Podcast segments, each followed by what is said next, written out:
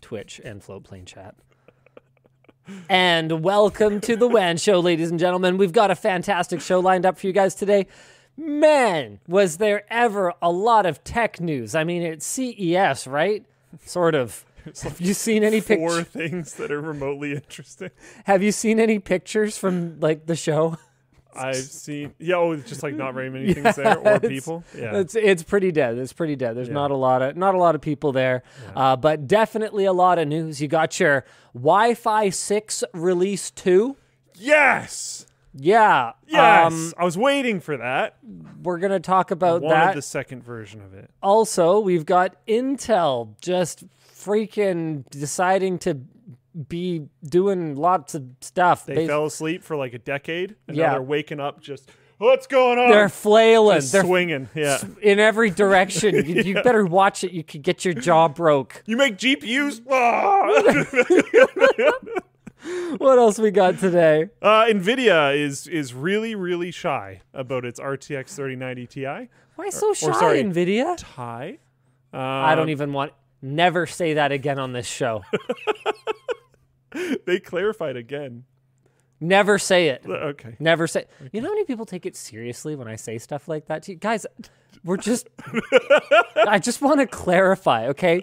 When I t- when on oh, eh, like oh man, yeah, like it's it's on it's insulting on so many levels. on the one hand, it's insulting that people think that I'm actually just a giant and on the other hand, it's insulting that they think I'm stupid enough to show that publicly if I was such a gigantic In recorded formats. Exactly, right? Yeah. Never say those words on this show. I'm so sorry. It'll I'm joking. And he's not sorry either. He's going to do it again. what else we got? Uh, I mean, there's a few other things that happened to the show, like a color changing phone and a color changing car, but um, Okay, the color change car is pretty cool. yeah, but it's not in the doc. I grabbed an article so we can share it anyways, because I think it's pretty cool. It is pretty cool. but uh, yeah, no, no, no, color changing car. We'll just do it. Let's Yeah. roll that intro. It's going to be a real formal show. It's all about the ties.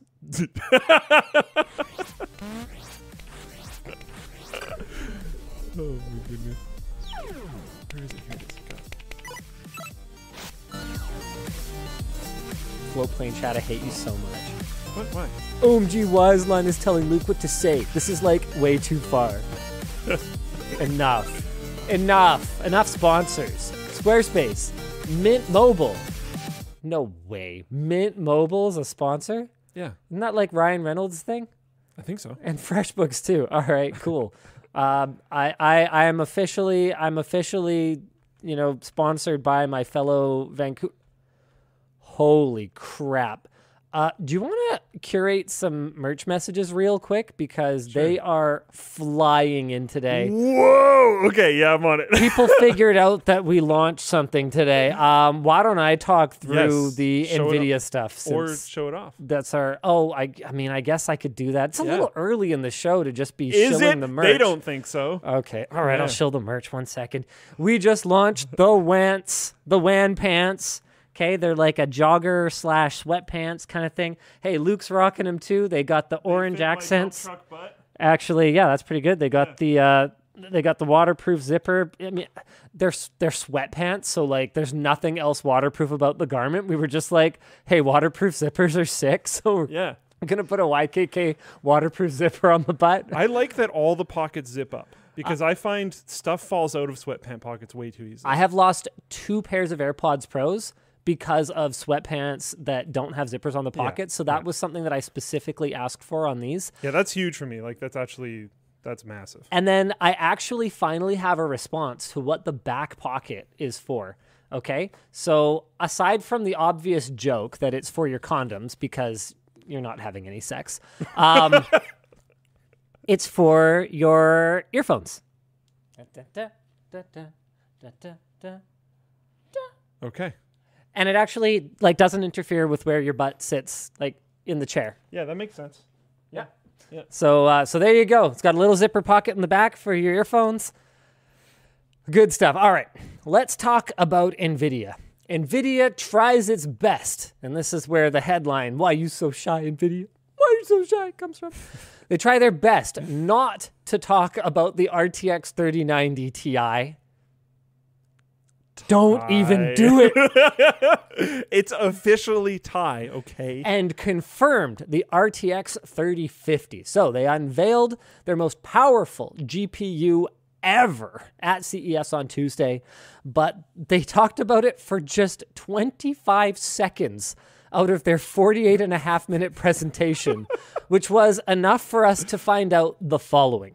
It's got 40 shader teraflops, 78 ray tracing teraflops, 320 tensor teraflops, 24 gigs of GDDR6X memory at 21 gigabit per second, and then rumors further suggest 10,752 CUDA cores, 1560 megahertz base, 1860 megahertz boost clocks, and over one terabyte per second of memory bandwidth. That's right, they have cracked the terabyte per second memory bandwidth barrier, allegedly. It's asking for 450 watts via either a PCIe Gen 5 16 pin 12 volt connector or two 12 pin NVIDIA ones, and has an MSRP supposedly of 1699 US dollars. The other thing that is not rumor, but that they officially confirmed is that it is pronounced Thai. They are, in fact, incorrect. Yes, that's right. I said it. NVIDIA is not correct about the name of their own product because nobody ever, ever pronounced, okay, the periodic element titanium Ti. Nobody ever did that. It is short for titanium, and nobody shortens titanium to Ti. TI also just sounds way cooler. It does. 3080 Ti sounds lame, weak, not good. It does. 3080 Ti sounds great.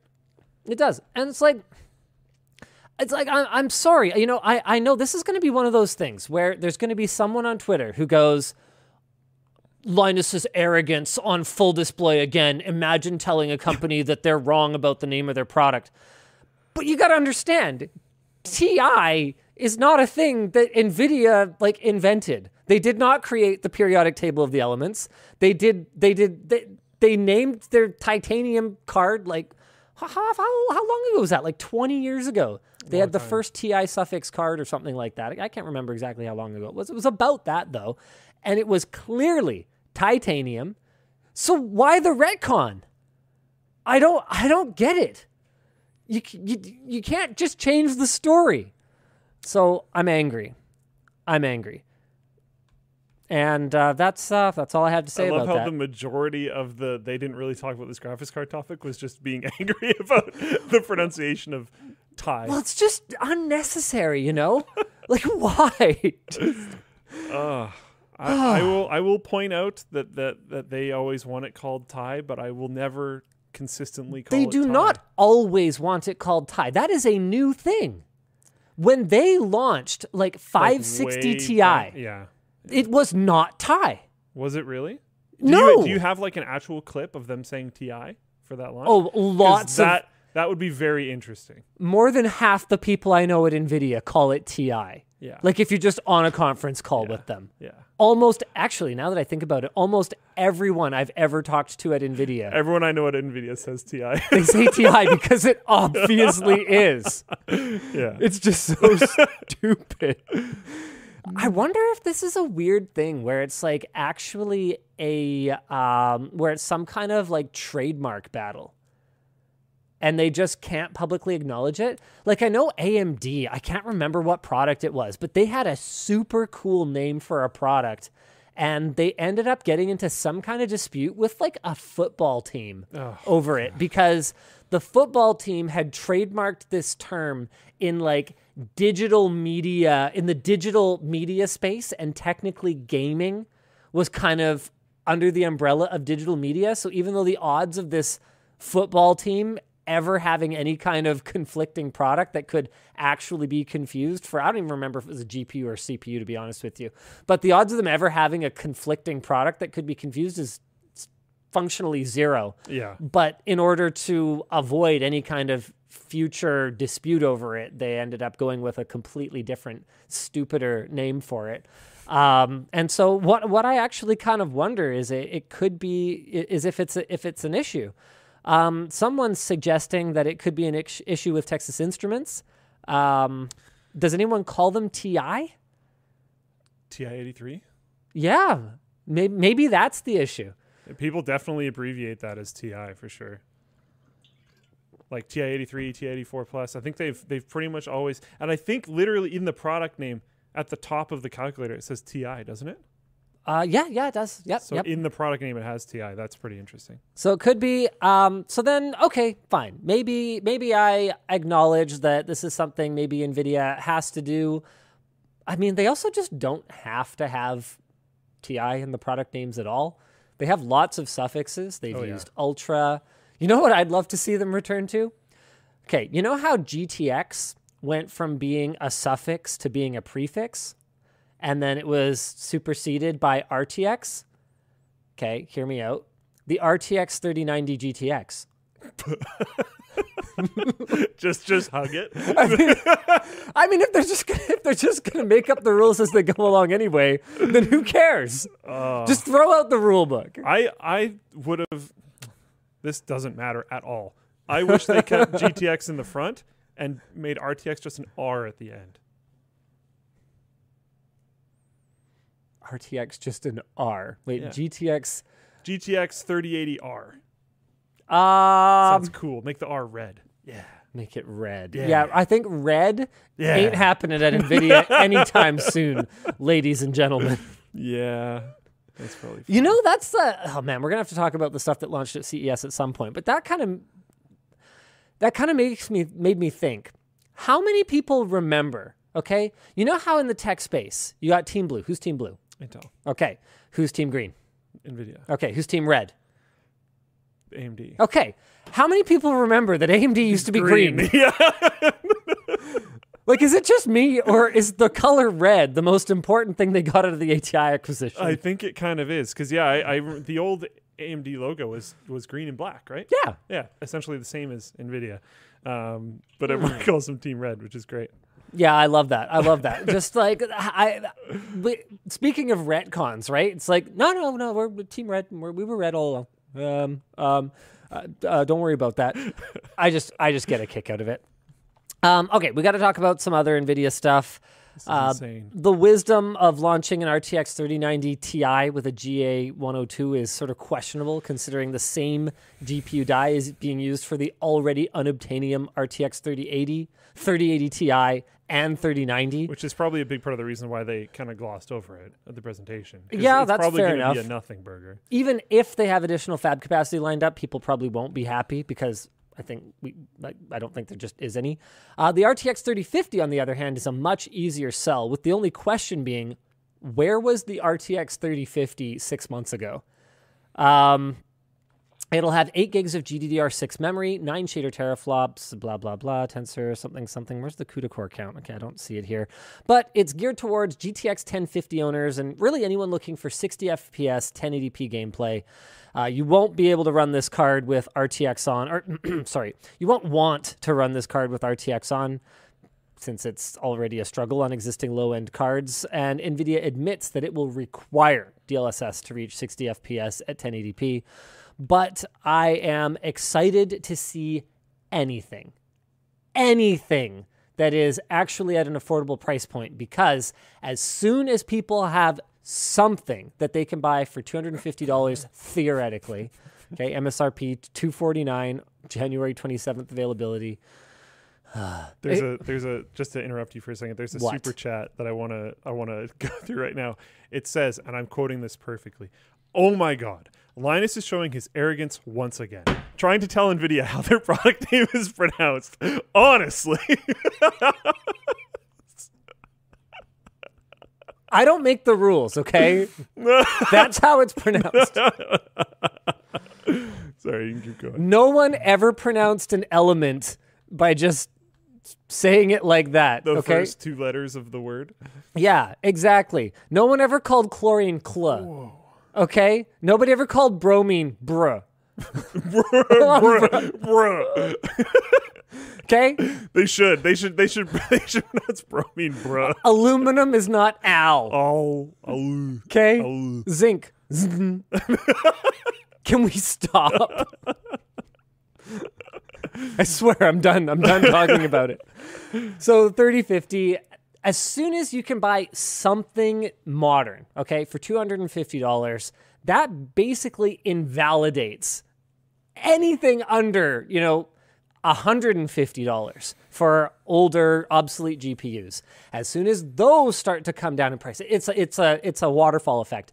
And that's what's really frustrating about all of this is Nvidia and AMD know that they could have delivered these lower end GPUs earlier if they had really wanted to. And they had justification to not do so because they couldn't make enough of the higher margin ones anyway.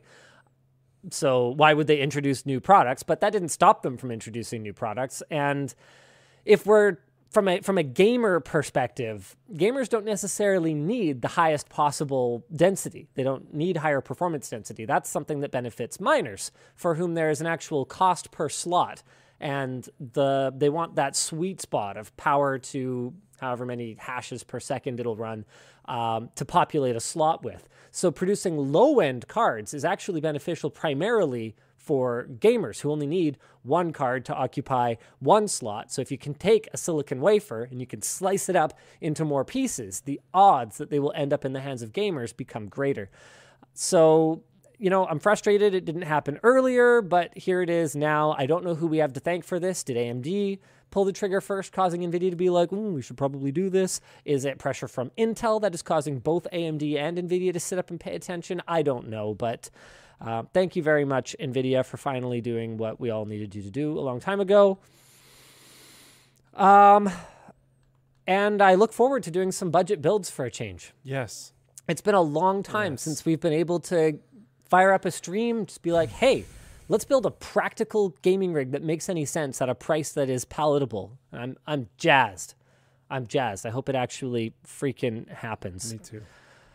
Uh, why don't we move on to our next topic for the day? What do you want to do next? Uh, I think I'm kind of relegated to merch messages duty. Have you taken a look at all?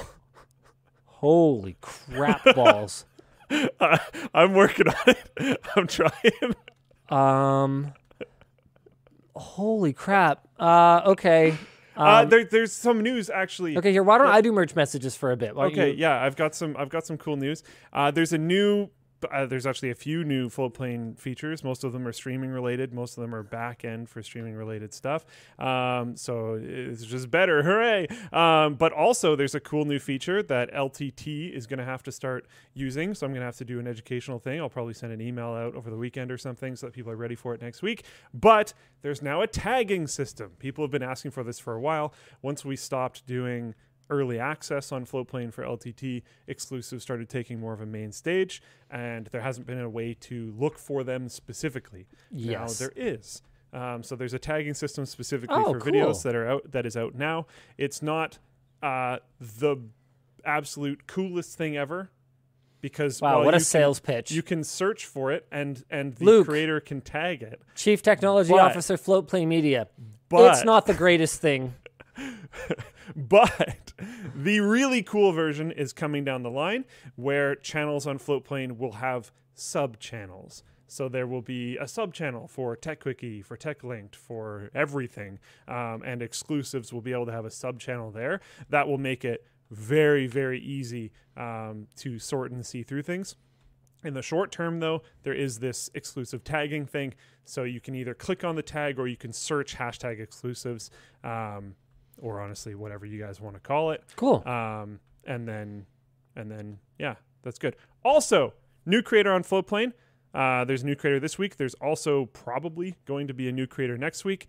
Um, but the new creator that's that I'm talking about this week is Garbage Time, also known as Dank Pods. If you've watched Nice. that on on uh, on the YouTubes, he's doing some actually really cool music streams where he plays mostly like meme songs and then he drums along with it. He uh, he used to be a professional gigging musician. He's very good. It's actually been really entertaining to watch those. So check it out if you're interested. Um, there's probably a lot of people in the chat that have heard of Dank Pods because Uh, yeah. he's pretty awesome.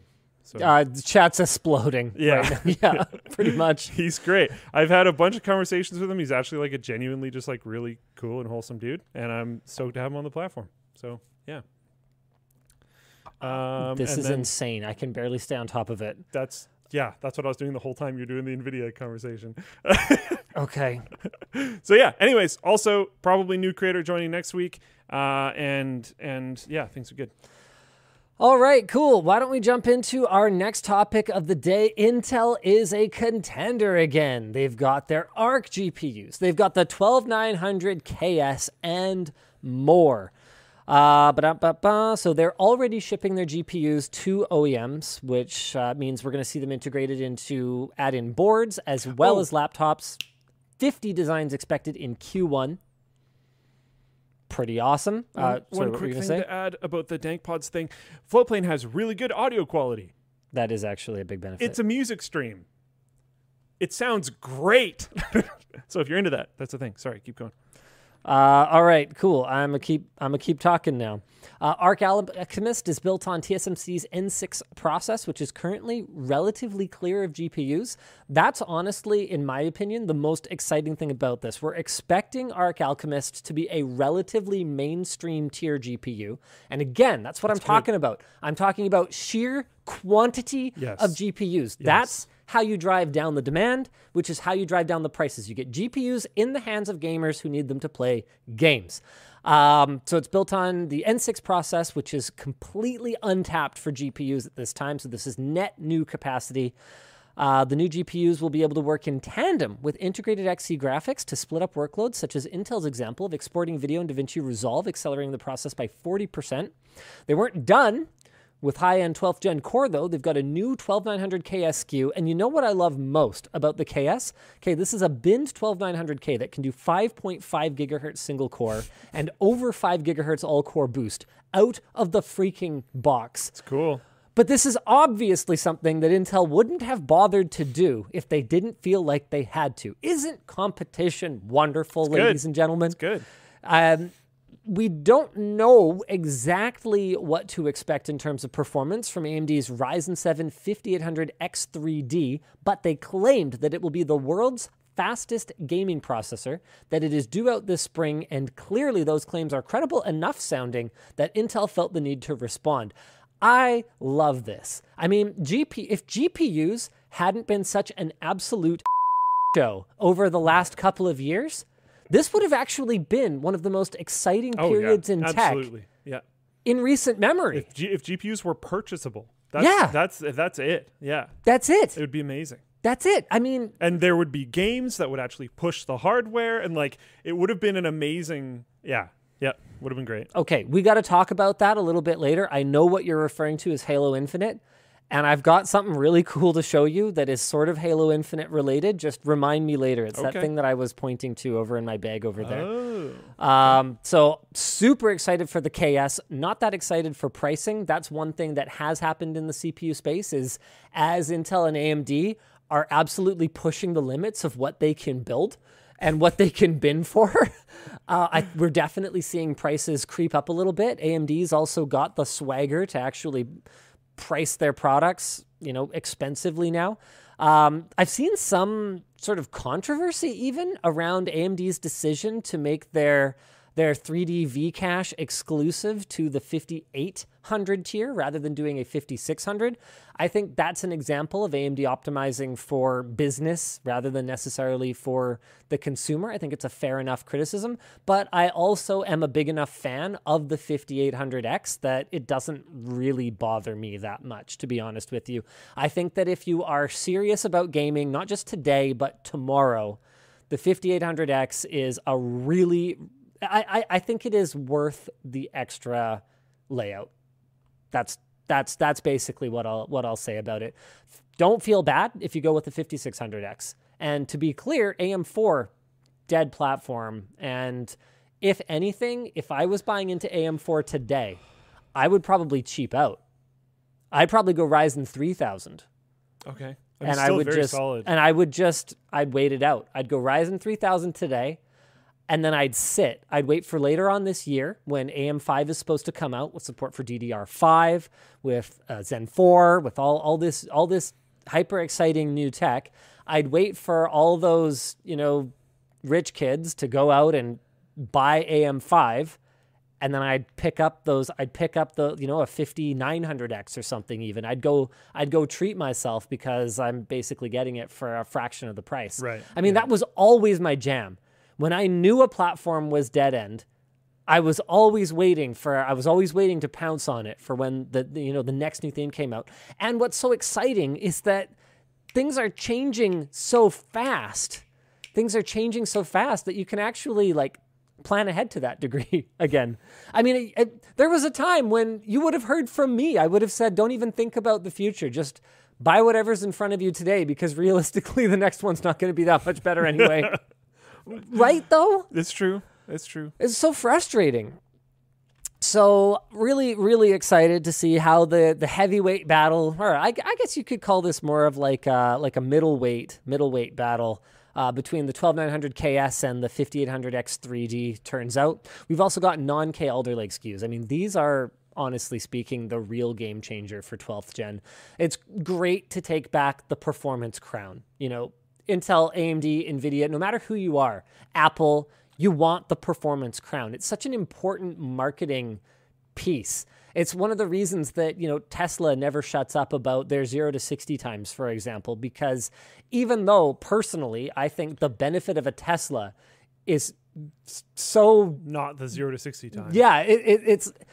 I mean, they have they they have competitive ranges. They've got the the the, the media console. They've got the over the air updates. They've got all these other reasons, What right? was what was the old car thing people used to say? safety. It was like podium podium sell cars or something. It I, I was oh, like why all the car manufacturers used to be in all the races ah, because winning races sold cars. But I don't remember exactly how they said it. I don't remember. It was like horsepower sells cars, Something. and then like torque yeah, I don't know. something podiums. Yeah. I'm sure someone's going to correct us, but yeah, the, it, it's not that important from necessarily a sales standpoint directly to have the performance crown, but it's really important from a marketing standpoint because if you have the thousand dollar CPU that is the best one, there's this perception that you make great products, and if I only have two hundred dollars to spend, then I'm going to get you know one fifth of that greatness you know? Like that's that's the customer perception. So uh what is it? Win on sunday sell on monday uh twitch chat says. Yeah, that was it. Yeah. win sunday sell monday. Yeah. all right. Okay got it. Uh yeah all right cool so right 12th gen though not i mean who's actually spending five six hundred dollars on a cpu i mean i did that once Yeah. in the entire time, the entire time that I have been a PC gaming enthusiast, which is most of my life, which is kind of scary to think about now. Like, actually, most of the majority of my life, I spent 700 Canadian. On Okay. one CPU. So that was 550 US or something like that. it? I, I spent $700 Canadian on a CPU once. I kept it fairly long term. I kept it long term. So I kept it until there was like uh, a, an ill kept secret, like enthusiast one that you should get instead. okay. Um, and then I, I flipped the the like you know the consumer one that everyone knew about for quite a bit, and then I actually ended up saving some money and getting more performance because it's supposed to be overclockable. Yeah, yeah, So the one time I spent that kind of money on a CPU, it was a revolutionary chip. Okay, I bought a 4400 plus Athlon X2 4400 plus, Okay. and dual core, absolute game changer, guys. It was double the performance in certain applications, literally double. And then aside from that, they also AMD also had the best single-threaded performance at the time. It was zero compromises. It had all that cache. It was either a meg of cache or a meg of cache per core. I can't I can't remember anymore. It's minor details. Um, and then I didn't get rid of it because it was the king for a long time. You could overclock that thing to be equivalent to the 4800 plus, which was like way more expensive, way outside my price range at that time. Uh, and I didn't upgrade it until I got an Opteron 165. So the uh, AMD's AMD was selling their Opteron server chips on the desktop socket, and you could just like get them, and they were they were like supposed to be more binned or overclockable or something. I think that was all nonsense anyway in retrospect. Uh, but I just I got one of those for cheap, and then I sold my 4400 plus for for more. So I got like the same performance or better actually. I think my my 165 was actually more overclockable than my 4400 plus. So that was that was the route that I went. But that is the only time in my life I ever spent that kind of money on a CPU. And when you look at the difference in performance today with the release of the rest of Intel's 12th gen core lineup. You look at the difference between spending 300 or 350 bucks and spending $600, it is nothing like it was back then. Yeah, yeah. Like to you get a dual core at all at that time, you had to spend that kind of money because they were the cutting edge, right? Even the cheapest one, okay, the 4200 plus was only marginally cheaper than the 44. Whereas now you can get the vast majority of the performance for a fraction of the price.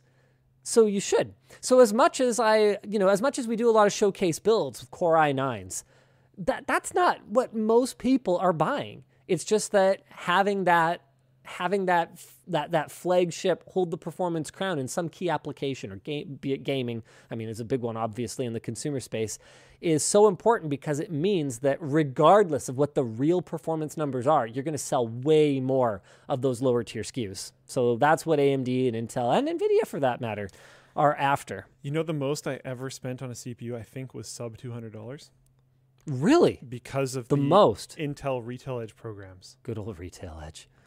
Yep. I just abused that as much as I could because I'm, if I remember correctly, I got one of those off of a friend before I worked there, mm-hmm. and then once I started working there, I got them, and then after I had worked there, you know, the whole told you that story before. so yeah, um, that's a thing. Birch messages are just absolutely still popping off. I know.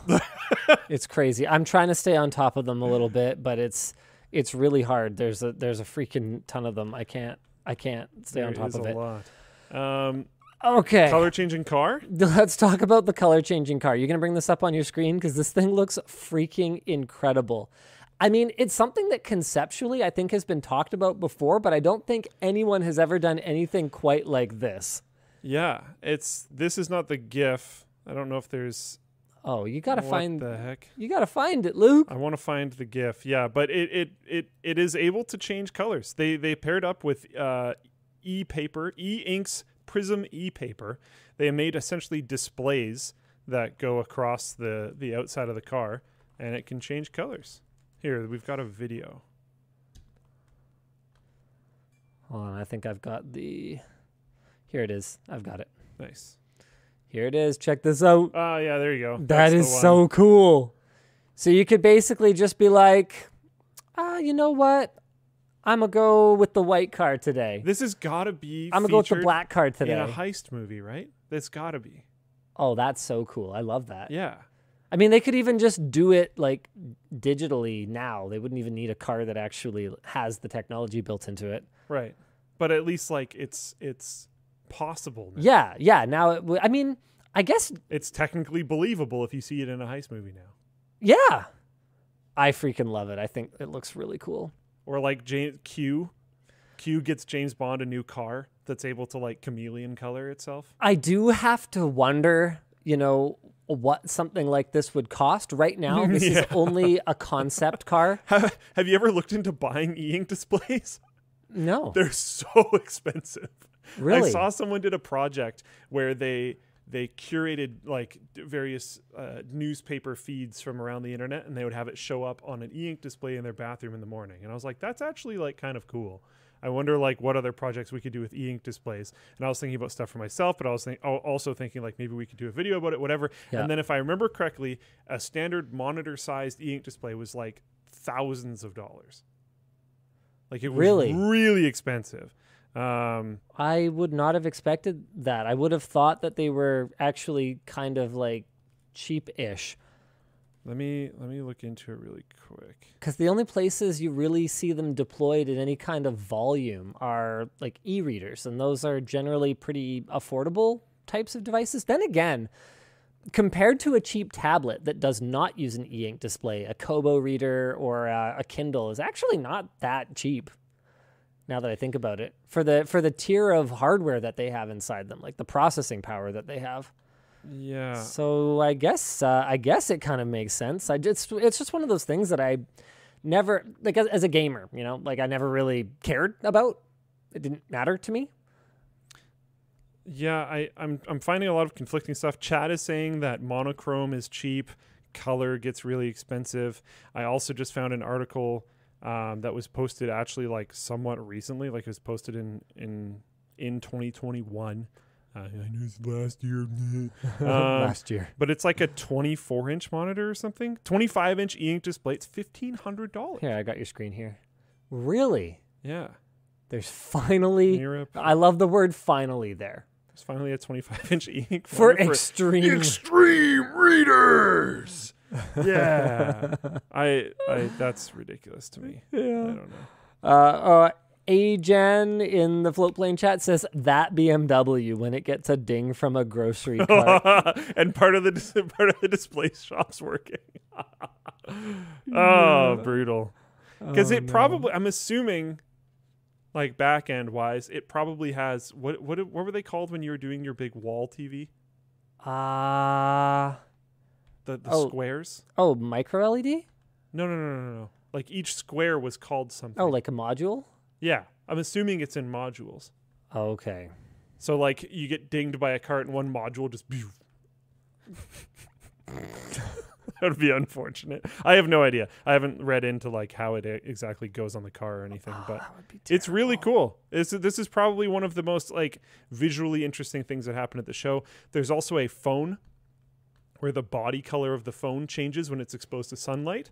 Mhm. I believe I don't know. They said the tech took two years to make. It's probably highly related to transitions glasses, how those work yeah, because that- it's exposed to sunlight for 30 seconds, which is an extremely similar metric to transitions glasses. yeah, And it's probably a glass back, if I'm guessing. yeah. That sounds like that probably took two years because it like Wasn't a major priority. yeah. But it's kind of neat. That's yeah, that's definitely cool. I'd be into that. Yeah, me too. So that's kind of cool. There was some cool chameleon color changing things um, that that happened at CES, and not a ton else. Because CES was even worse this year than I think it has ever previously been, and that has been quite the trend. I'm so glad I didn't have to go. this is two years in a row now. I have not had to go to CES. It's been it's been validating seeing like really old media talk about how CES has been getting worse for the last little while. Because when we first went, I actually thought it was like amazing. And like I okay, I didn't like Las Vegas. No, Luke's not a big Vegas guy. No. Yep. But like the show was fantastic, right? And then we're there for quite a while and I'm like, okay, am I just getting sour? Like have I just done this too much and now I don't care anymore? but like Just too no. jaded. I think yeah. Yeah. I, I think the show's just worse. I think that's honestly what's happening. Um because I remember like the first couple years we were there, you could walk around the show floor and just content would just happen. Because you'd walk past some booth and you're like, yeah, that's crazy. Let's film that. And now it's like, well, there's 47,000 phone cases and 82,000 vacuums. So oh that's man, cool. when the when the phone cases took over That was, CES, that was a bad year. it was not cool. No. Not cool. Man, what are some of those what are some of those phone case companies that were just like enormous? They would have these like gigantic booths. I can't even remember anymore because no one cares. Multiple floors. yeah, like phone sometimes, cases are just commodity at this Yeah. point. Yeah. Um, other than dbrand. Hi dbrand. Don't worry, they're robots. They can't. Uh, they can't understand what you're saying. And sponsors, other more different sponsors. The show's brought to you today by Squarespace.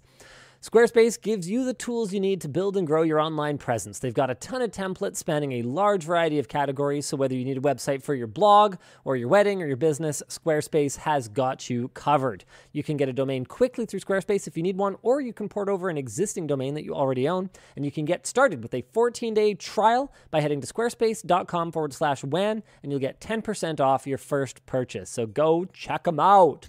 The show is also brought to you today by Mint Mobile. That's right.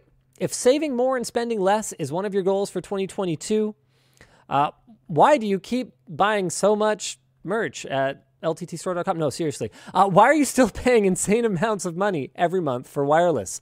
Switching to Mint Mobile is one of the easiest ways to save this year. As the first company to sell premium wireless services online only, Mint Mobile lets you maximize your savings with plans starting at just $15 a month. All plans come with unlimited talk and text and high speed data on the US's largest 5G network, and you can use your own phone with Mint Mobile's with Mint Mobile's plans and keep the same phone number along with all your existing contacts. I would think our audience is savvy enough to know that you can keep your contacts when you na- when you uh, migrate from one carrier to another. But hey, that's a good talking point for the normies out there as well. Thanks, Ryan. To get you. we got you, Mr. Reynolds. to get your new wireless plan for just $15 a month and get the plan shipped to your door for free. I don't know what plan shipped to your door for free means. Go to mintmobile.com slash wanshow. Maybe they mean SIM card. Uh, maybe this is more normie speak. To get the plan shipped to your door, um, yeah, that's right. You can cut your mobile bill to 15 bucks a month at mintmobile.com slash wanshow. So why don't we just summarize that? It's really affordable because they sell online only. There you go. I remember from my NCIX days, actually. Hold on a second. I'm going to go back to the wide for a second. Uh, we actually tried to get into being like a mobile carrier reseller, and the commissions on that. that stuff are crazy.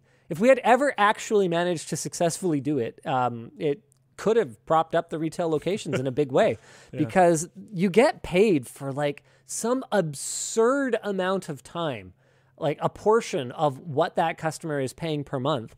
So it's no great mystery how Mint is able to offer really aggressive plans. It's by just cutting out that honestly entirely unnecessary and infuriating process where you go into a store and fill out a whole crap ton of what feels like completely unnecessary paperwork when this should just be as simple as here's my name, here's the number I want, here's where to send the bill to, thanks. Yeah. Like, w- why has this process of getting a device registered on a network been so complicated for so long? Well, I mean, I know the answer is because they all want you to be locked into their devices and blah, blah, blah, blah, blah. What? I just that- got a fantastic merch message. That face, it almost looked it's like curated. Mr. Reynolds showed up in our chat or something like no, that. No, not quite. If he did, I would be, I'd be, I'd be super, I'd be super That'd be pretty it. cool. Yeah. yeah. Um, he may or may not be on my list. It's okay, mine too. Sorry, sorry. Uh, anyway, we should talk about our third sponsor for the show, FreshBooks. Thank you, FreshBooks, for sponsoring today's video. FreshBooks is easy to use accounting software that helps you do your business. You can impress clients with professional looking invoices that detail the work that you've done, use automated payment reminders if invoices get past due, easily track expenses, and use their time tracker to log every minute of billable hours so you don't have to think about it later. I mean, what a nightmare that is when you've done some kind of long term job and you have to go back and try and figure did I do six and a half hours or was there like a quarter hour that I on that day? Yeah, it's- awful. So don't do that. Use FreshBooks. And you can keep everyone on the same page with their projects feature, which makes it easy for clients, your team, and your contractors to collaborate, share files, and comment. Choose a plan that's right for you and start your free trial of FreshBooks for 30 days today. No credit card required at freshbooks.com slash WAN. All right, let's jump into our next topic. Uh, Jake said that it's less painless these days. Bought a new phone in cash, and Rogers came and dropped it off at my door. Was pretty nice, actually. Okay, I've got, I've got so many questions about this. Yeah, know- what? Why why does Jake need to be like buying phones in cash? Yeah. Uh, number two, I know for a fact that um, Jake has a company phone plan. So is this is this your dealer phone, Jake? you know what? You know what? It's fine. It's fine. I don't even. We don't have to talk about that. Uh, let's talk instead about Wi-Fi seven. JK Wi-Fi Nope. six Psych. release two. Nice. Um, Version four. yeah, That so part's not true. there's some notes here. Wi-Fi 6 adoption has outpaced previous generations. I mean, that's easier when you just redefine everything as Wi-Fi 6. Sorry, sorry, sorry, sorry. I'm getting ahead of myself. Uh, Wi-Fi Certified 6 Release 2 is the latest certification from the Wi-Fi Alliance. It supports uplink multi-user mobile input output, mo- mo- mobile multiple input output, so multi-user MIMO uh, which means it'll have like better support for more Wi-Fi 6 devices entering the market because they'll they'll have more of them connected to APs at a time, and it'll help balance them. Um, supports uh, new low power and sleep mode enhancements, including broadcast target wake time, extended sleep mode, and dynamic multi user spatial multiplexing power save. Wow. Sounds That's a honestly. of that's a lot of words. This is that whole thing where like the uh, the the difference between a sufficiently complex science and magic is indistinguishable. That honestly is just Wi-Fi in general for me. Like some of the stuff it does, where it's like, yeah, okay, so I can have like these spatial streams, and this one's like direct, and this one's gonna bounce off the couch and like hit the ceiling and go there. So I need to make sure I time the transmission so that they're all gonna arrive at the same time. Like what? anyway, um, Release 2's features apply across all the supported bands, so that's 2.4 gigahertz, 5 gigahertz, and 6 gigahertz. And Wi Fi 6 Release 2 is more of an enhancement for Wi Fi 6 and Wi Fi 6E, not a replacement for them. So now we've got the USB mess, we've got the HDMI, HDMI mess, mess. and we've got the Wi Fi. Mesh. I quit. I've got so many merch messages. It, it probably wouldn't even matter. I could just carry the whole show. We, mm, yeah. it's painful. It's it's painful, man. I I just don't know. I don't know what to say. Like honestly, the HDMI one in particular. So if you guys haven't been paying attention, HDMI 2.1. Oh shoot, no, it's HDMI 2.1a now. So first, they retconned HDMI 2.0. All HDMI 2.0 devices and 2.1 devices became HDMI 2.1. Now they've retconned that, and they are all HDMI HDMI 2.1a, and then all of what we previously understood to be the features of 2.0, 2.1, and 2.1a, which do actually, according to the old way of thinking, have unique features to them. All of those are now considered to be optional features of the new consolidated HDMI 2.1 spec. This clearly serves absolutely no purpose whatsoever other than to help unscrupulous manufacturers deceive consumers. That is the literal only possible reason that this can exist. That's it. And the craziest part is it's at the point where I've had manufacturers that don't like this reach out to me and go, Do you know anything about this? Like, are we seriously going to have to certify HDMI 2.0 ports as HDMI 2.1a, but only supporting 18 gigabit per second transfer rates, so they can't do 4K 120? Like, is that is that actually how this works? Do you know? Do you have any idea what's going on right now? and to, to give you an idea of why this is why this is so stupid you know there's devices where it might not be that meaningful okay? So something like an xbox series x right? In terms of the understood functionality i think that's this is a gaming device where i think people are going to look at the spec sheet. They're going to go okay it supports 4k 120 or does it do 8k 60 i can't remember. It doesn't matter. The point is it does 4k 120 right and so they're going to know to look for that. But let's take something like uh, an Apple MacBook M1. The MacBook M1 is only HDMI 2.0, which was a point of contention with the computer community as a whole because they were like, oh, hey, that's actually not very future proof in terms of connecting external high resolution displays to this thing. That actually kind of bites. And so now, all of a sudden, when Apple refreshes the M1 MacBook, even if they don't update that HDMI port to support greater bandwidth, it will still now magically be the MacBook with HDMI 2.1a. It's going to be so confusing. I mean, it was already confusing enough, right? When you had when you had HDMI ports that only did 4K 30 hertz, right? Yeah. Back during the transition from 1.4 to 2.0, it was really rough. Yeah. It was really rough. You had to you had to really dig into the spec sheet or even ask the manufacturer something, "Hey, is this 1.4 or 2.0?" Well, now there there doesn't even exist terminology to properly find out what's going on. Okay, okay, there does. But I can't even remember what it is. I read an article about it the other day. It's it's it's some it's some type of of signal encoding that you have to ask if it supports so that you'll know if it'll do up to 48 gigabit per second. And the craziest part is you can even have devices that support that type of signal encoding. Like uh, LG had their, uh, oh shoot, what generation was it? Was there this uh, the one series or the X series? I think it's the one series. But they had a generation of TVs that didn't support the full maximum bandwidth of HDMI 2.1, even though it supported most of it.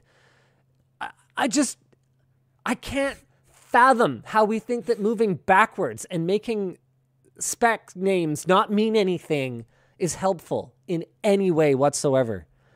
I'm sorry, I'm getting a little I'm getting a little passionate here. Well, it's, I mean, I, I'm pretty sure we've actually been talking about this type of like naming scheme problem on WAN Show since WAN Show started.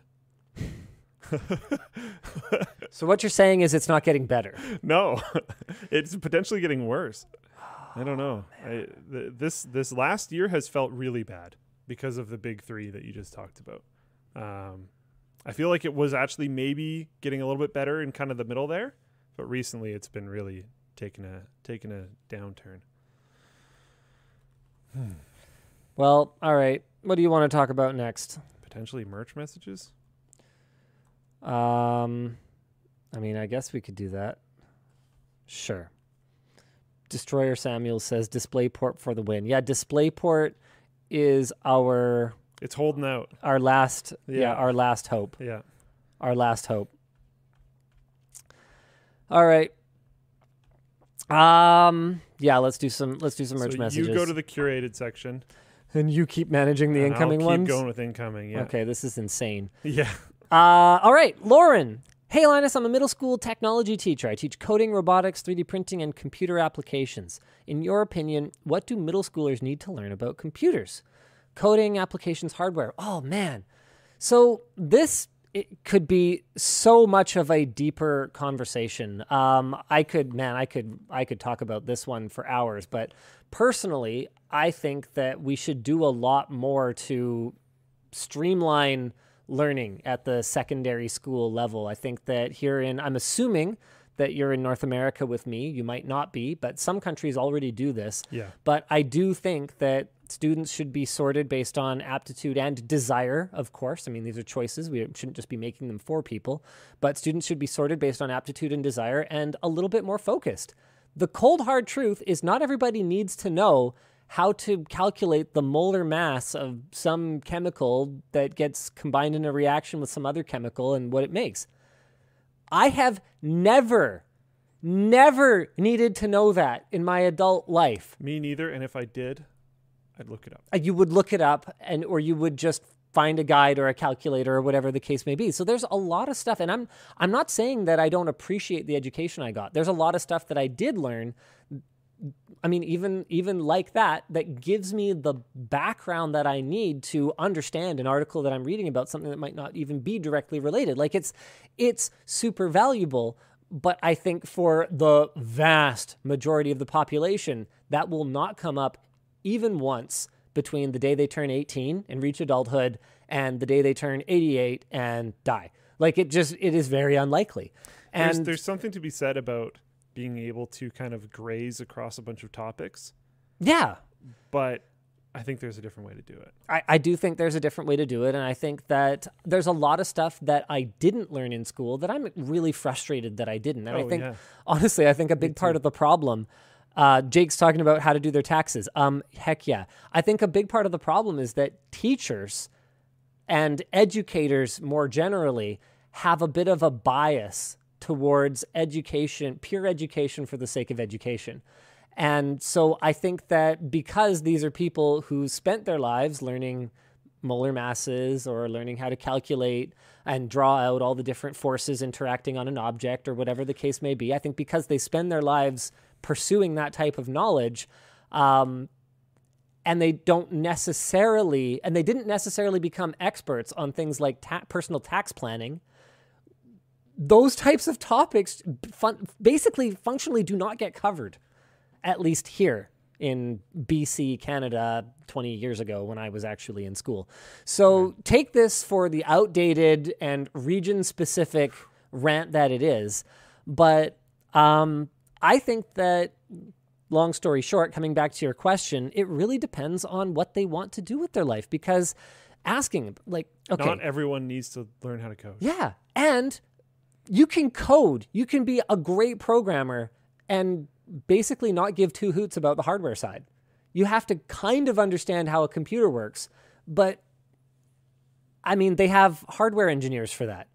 Like that's what that's what those guys do. They they them they and the firmware folks will create the you know the API that your program will interact with, and it it ain't your problem.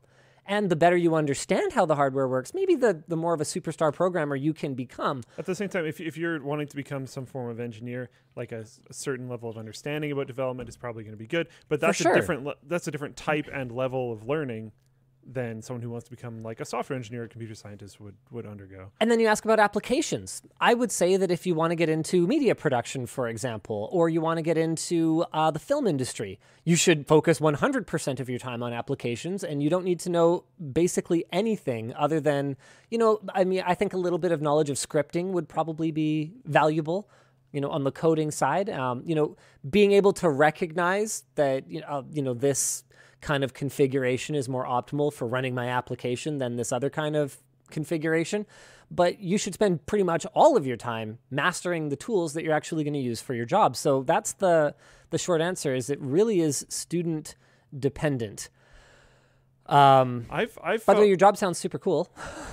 I, I always thought it was interesting. Like I, I had this home ec class that I had to take, um, and it was it was sewing, cooking, and I feel like there was something else. Drama, Art, art. Okay. maybe. We had two of those. We had one where you did like drama, wood shop, and something else, and we had one where you did art, sewing, and cooking. Yeah, we like had that. we had we had sewing, cooking, and I think maybe art, and then we had woodwork, metalwork, and shop. And I really liked the idea of doing the woodwork, metalwork, and shop one. And I Mhm. think electronics was in that as well. But the other one, I was like, you know what? I got nothing against them. There is no way I'm gonna grow up to be someone who sews things. I like He knows who he is. Okay, ladies and gentlemen. yes, like I, I that was probably one of the lowest grades Man I've knows ever gotten in a himself. class. Man knows himself. I was really bad at it even when I was trying, and I had to try at least a little bit because I would have failed. Like it was a problem. Um, the the cooking one, I was like, okay, I can cook what I need to cook. yeah. I'm not going to become a chef. I actually really like cooking, but I don't think working in a kitchen would be my thing. So whatever. Like I knew all of this when I was in grade eight when they made me take the course. And I remember thinking in grade eight, like, I know this. This isn't a question. Yeah. This isn't a possibility. I'm going to waste an entire semester in this one class, completely waste it because it's never going to matter. I know how to cook. I didn't learn any of it from that class. I have never needed to sew something, and if I did, I would take it to someone who is significantly better at it than I am. What if they had a class at that time that had focused on seductive cooking? we talked about this on a previous WAN show. I feel like that wouldn't fly in like an high school. that would oh man. I feel like the kids in the high school would probably find that more useful. So anyway, um, anonymous asks, "Are there any VR projects you guys are looking forward to in 2022?" Honestly, all I do is play Beat Saber. So I heard that Meta's attempt at like a like virtual like v- kind of a VR chat competitor basically immediately turned into all the same problems that VR chat has. Nice, perfect. So I kind of laughed about that. definitely saw that coming. Um, other than that, I mean, I'm always I'm always hoping for better headsets. Uh, if if something at the quality and refresh rate of the index could be wireless, be wireless- Oh, That'd be super cool. That's that's the big waiting for it. Yeah, I'm Quest al- 2's not quite there. I'm also extra It's good. But extra ready for a high refresh rate, high resolution OLED display. I, I, it's very noticeable, like far more than on a gaming monitor. The the smearing as you're looking around is extremely noticeable, even on the highest end headsets today. So Mm-hmm. uh, there's nothing specific that I can think of, but that that comes to mind. Uh, ben, says, Hi, Linus and Luke. I recently got an 8K TV and I struggle to find content besides YouTube. Would you consider uploading in 8K or would there be a bottleneck in your workflow if you were to do so? We actually recently downgraded our cameras. We are now shooting on FX3s and FX6s, which are 4K cameras rather than our Reds the vast majority of the time.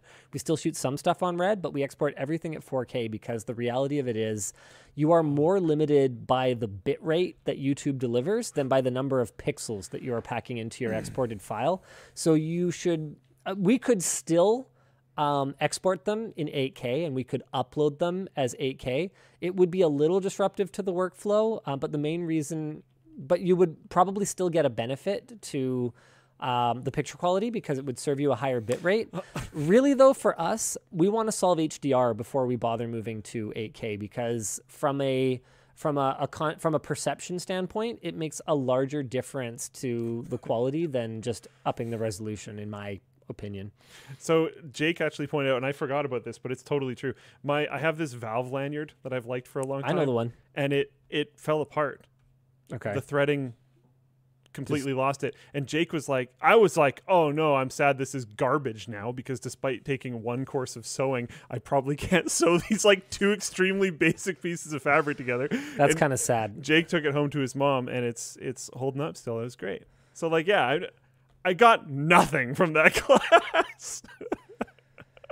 There's very few things in my life that I will not try to fix if they break. And that broke and I was immediately like, guess it's garbage. Okay. And taking that class would not have, yeah, that did not save me. Yeah. There's a lot of people asking when will the matching WAN hoodies be back on the site so I can get the rest of the set. Okay. There's also a question coming up that asked about, um, like this this color, the the color of the the indoor jacket. Yeah, yeah, yeah, yeah. They're wondering if there was going to be pants that match that type of color. Uh, ooh, I don't think we have it in the plan. Unfortunately, I um yeah, I, I I don't think that's in the plan right now. Let me just check my email from Nick and I will get you the answer because Nick keeps track of all this stuff. Oh, this is oh yeah, this is the one. WAN hoodie and Swacket containers are in the port now, but they are not unloaded from the vessel yet. This is as of yesterday. Okay. So, a month? Who knows? Who knows? I don't know. It will probably get taken off the vessel and put in a warehouse temporarily. no, it'll just be hucked in a field somewhere. Oh. because it's a container, right? Oh yeah. Okay. Yeah. So yeah, if you wanted to search through every just in storage container in the lower mainland, you might find one for free. But don't do that. Don't It's do a very bad idea. That's a crime. yeah, it's like a very criminal. Um, but I, I yeah, I theoretically, theoretically, when it's at that stage, we could be launching it next week. Theoretically, but that just is not the way that things have worked out. It's been taking it's been taking weeks. It's been incredibly frustrating. So we'll get them as soon as we can. There's a lot of people who asked about that, so I think that's going to address a lot of the merch messages people sent. Yeah.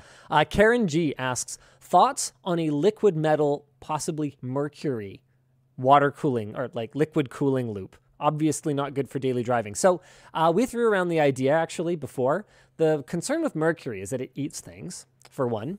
Concern number two is that it's highly toxic. Uh, concern number three is that when you heat it, it like gets out into the air. Yeah. So we will never do that. But cool idea. Uh, definitely love the idea.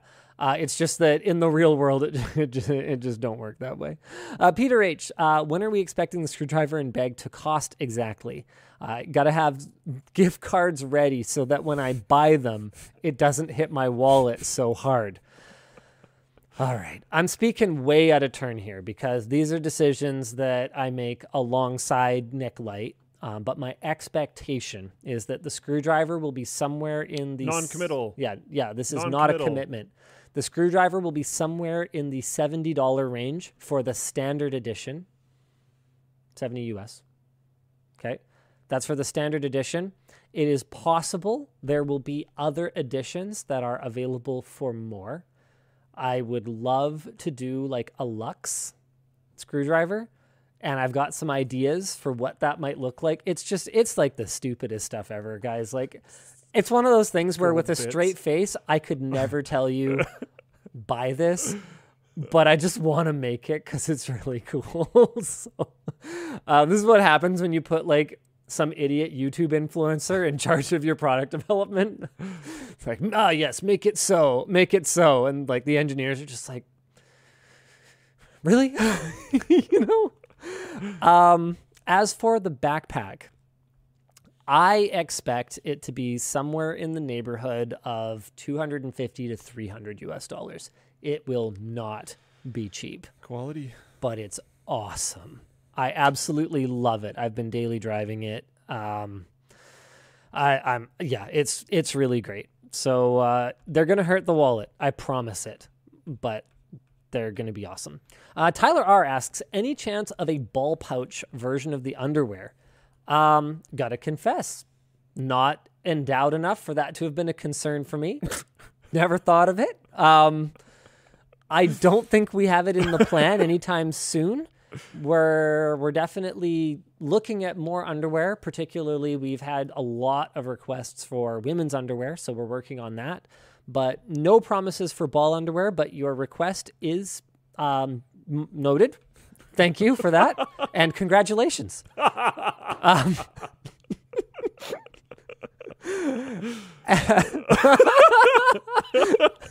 What a way to end. uh, Adam, Congratulations. That's funny. Uh, Adam R says, I work for a state agency in the U.S. and a cybercrime unit helping the most vulnerable in our society. Our, hospi- our office is in desperate need of a tech makeover. Would LMG be interested in a video collab addressing the same? Wow. Weird. Um, it's crazy to me that you guys need a tech That's- makeover. yeah. So I didn't know when I clicked this one, like, is this a government agency? Because if so, like, Sounds like it. I don't even think we'd be allowed. Yeah, I I don't know if we'd I don't know if we'd even be able to do that. I, I think the the whole cyber crime thing is is interesting, but like a tech makeover is probably literally not okay. Um, Yeah. So cool suggestion. I'm. You know what? I'm going to respectfully decline. I think on this one, it, it would be pretty cool, but I just feel like we wouldn't really be able to show anything, which would make the content just me walking around in a completely blurred out frame. Uh, speaking of which, uh, Control F Fab. I, I know I saw some questions about the Intel Fab trip. Um, Oh, that wasn't it. Okay. Oh, never mind. Well, they're coming as soon as they can. I I haven't heard back from my Intel rep to the point where I'm actually like kind of worried about him. So, Oh. uh, well, like I'm sure I'm sure he's fine. I'm sure I would have I'm sure I would have been notified of his you know role replacement or whatever if he was you know dead or fired or something. yeah. But um, hopefully you're okay, EW. Um, ping me if you if you want to. Uh, he might just be avoiding me because he's busy. I mean, at CES right now and reviewing our videos and trying to get all the executives lined up to get the Fab videos going is going to be a bit of a bear. But um, yeah, they'll come out as soon as they're ready. Uh, Oh, Halo Infinite thingy. oh yes, okay. Thanks, thanks, thanks. Floatplane chat. Okay. So first of all, the backpack is amazing, Yep. and all It's the still- device. This this always stuns me. This part I find fascinating because you've. been- How long have you been using this now? Uh, I don't know, like over a month though. Oh, it's got to be way over a month. Yeah, I don't know exactly. Is this the same one you've been using? yeah, yeah, I took it with me um, to Tel Aviv and all that. Yeah, it's got to be way over a month. Yeah. It looks brand new. Well, yeah, and it's looked brand new the whole time. Well, That's, I find that fascinating for a backpack because It's great. backpacks get beat up just like naturally. So I got all my tech pockets, right? Got my oh crap! I better find my framework before I go home. Okay, well my laptop's supposed to be in there, and then uh, I've got my uh, couple of handheld devices. Okay, so this one is super cool. I know that uh, I uh, just announced the next, which is a follow up to this. This is the Neo Pro. Okay, but Luke hasn't seen this thing, and it is really Oh, yeah, freaking have. cool. You've no, no, you haven't seen it in action. True. So I've I've been a little slow about getting my review done of it, um, and the reason for that is that I've just been a little slow. Sorry, everyone, uh, but I'm finally on top of it, and man, is this thing ever cool? Unfortunately, this is going to take me a minute to get signed in. So do you want to do a couple of merch messages while I um, de-stupidify Sure, yeah. this? Okay, sorry, one sec. Uh, some of these I'm going to have to kind of ask you. Um, Mm-hmm. So Matthew B says, "Been watching for years. Thanks for making such great products. Uh, know you've been making a lot of jackets. Do you plan on making a waterproof rain shell?" Uh, oh, uh, yes. Um, Oh wow! I did not expect that.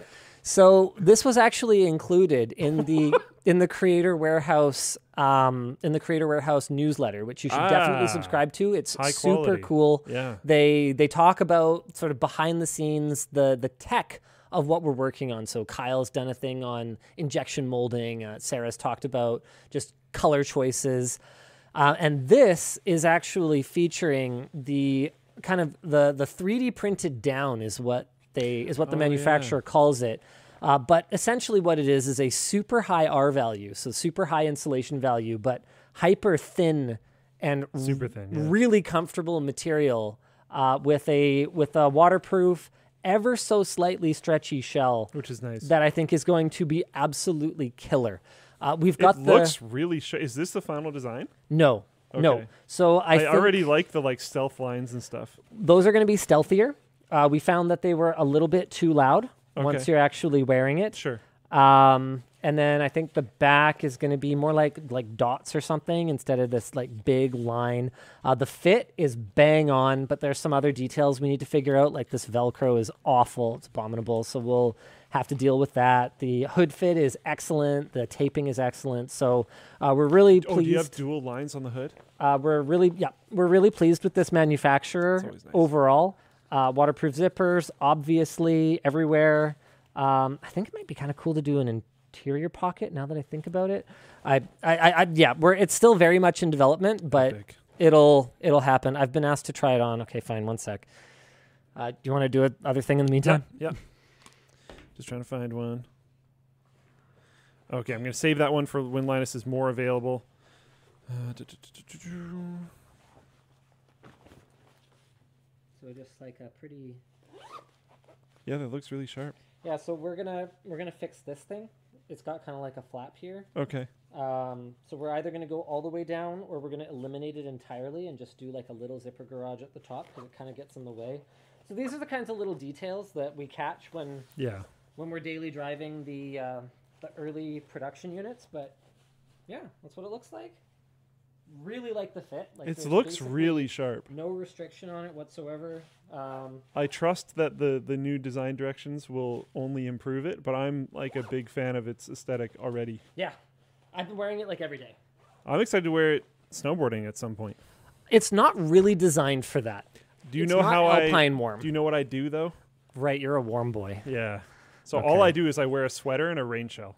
I don't I don't wear like a snowboarding jacket because they're usually too hot for me. Okay. Um, there it's are not long enough though. It's not really long enough for that. It's really not designed for that. I, I don't want to oversell it. no one else should do this, It's for like but I'm probably gonna do it. it's still. for like 4 to 10 degrees outside weather and raining and just kind of like miserable ugly sort of low but not below freezing weather. That's what it's really designed for.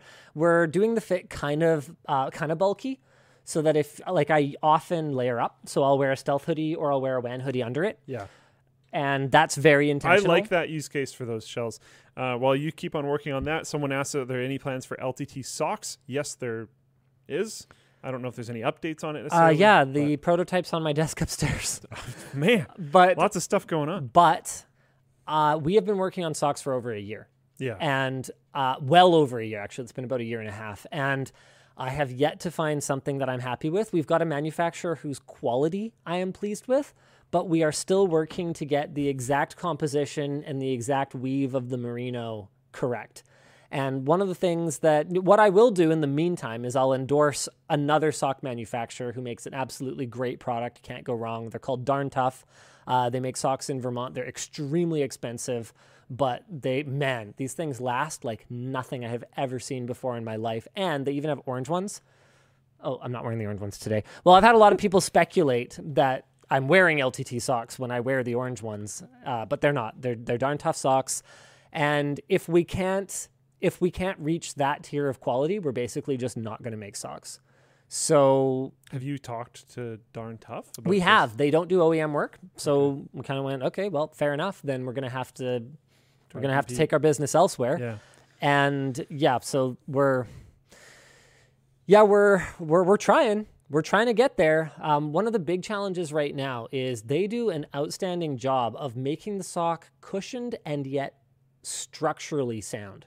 So one of the problems I run into is when I'm putting my sock into something like a tight fitting gym shoe, uh, like something that's designed to fit really tight, like a badminton shoe, or something like a snowboard boot Yeah. right? You don't want the heel to get pulled up Yeah. halfway up your calf.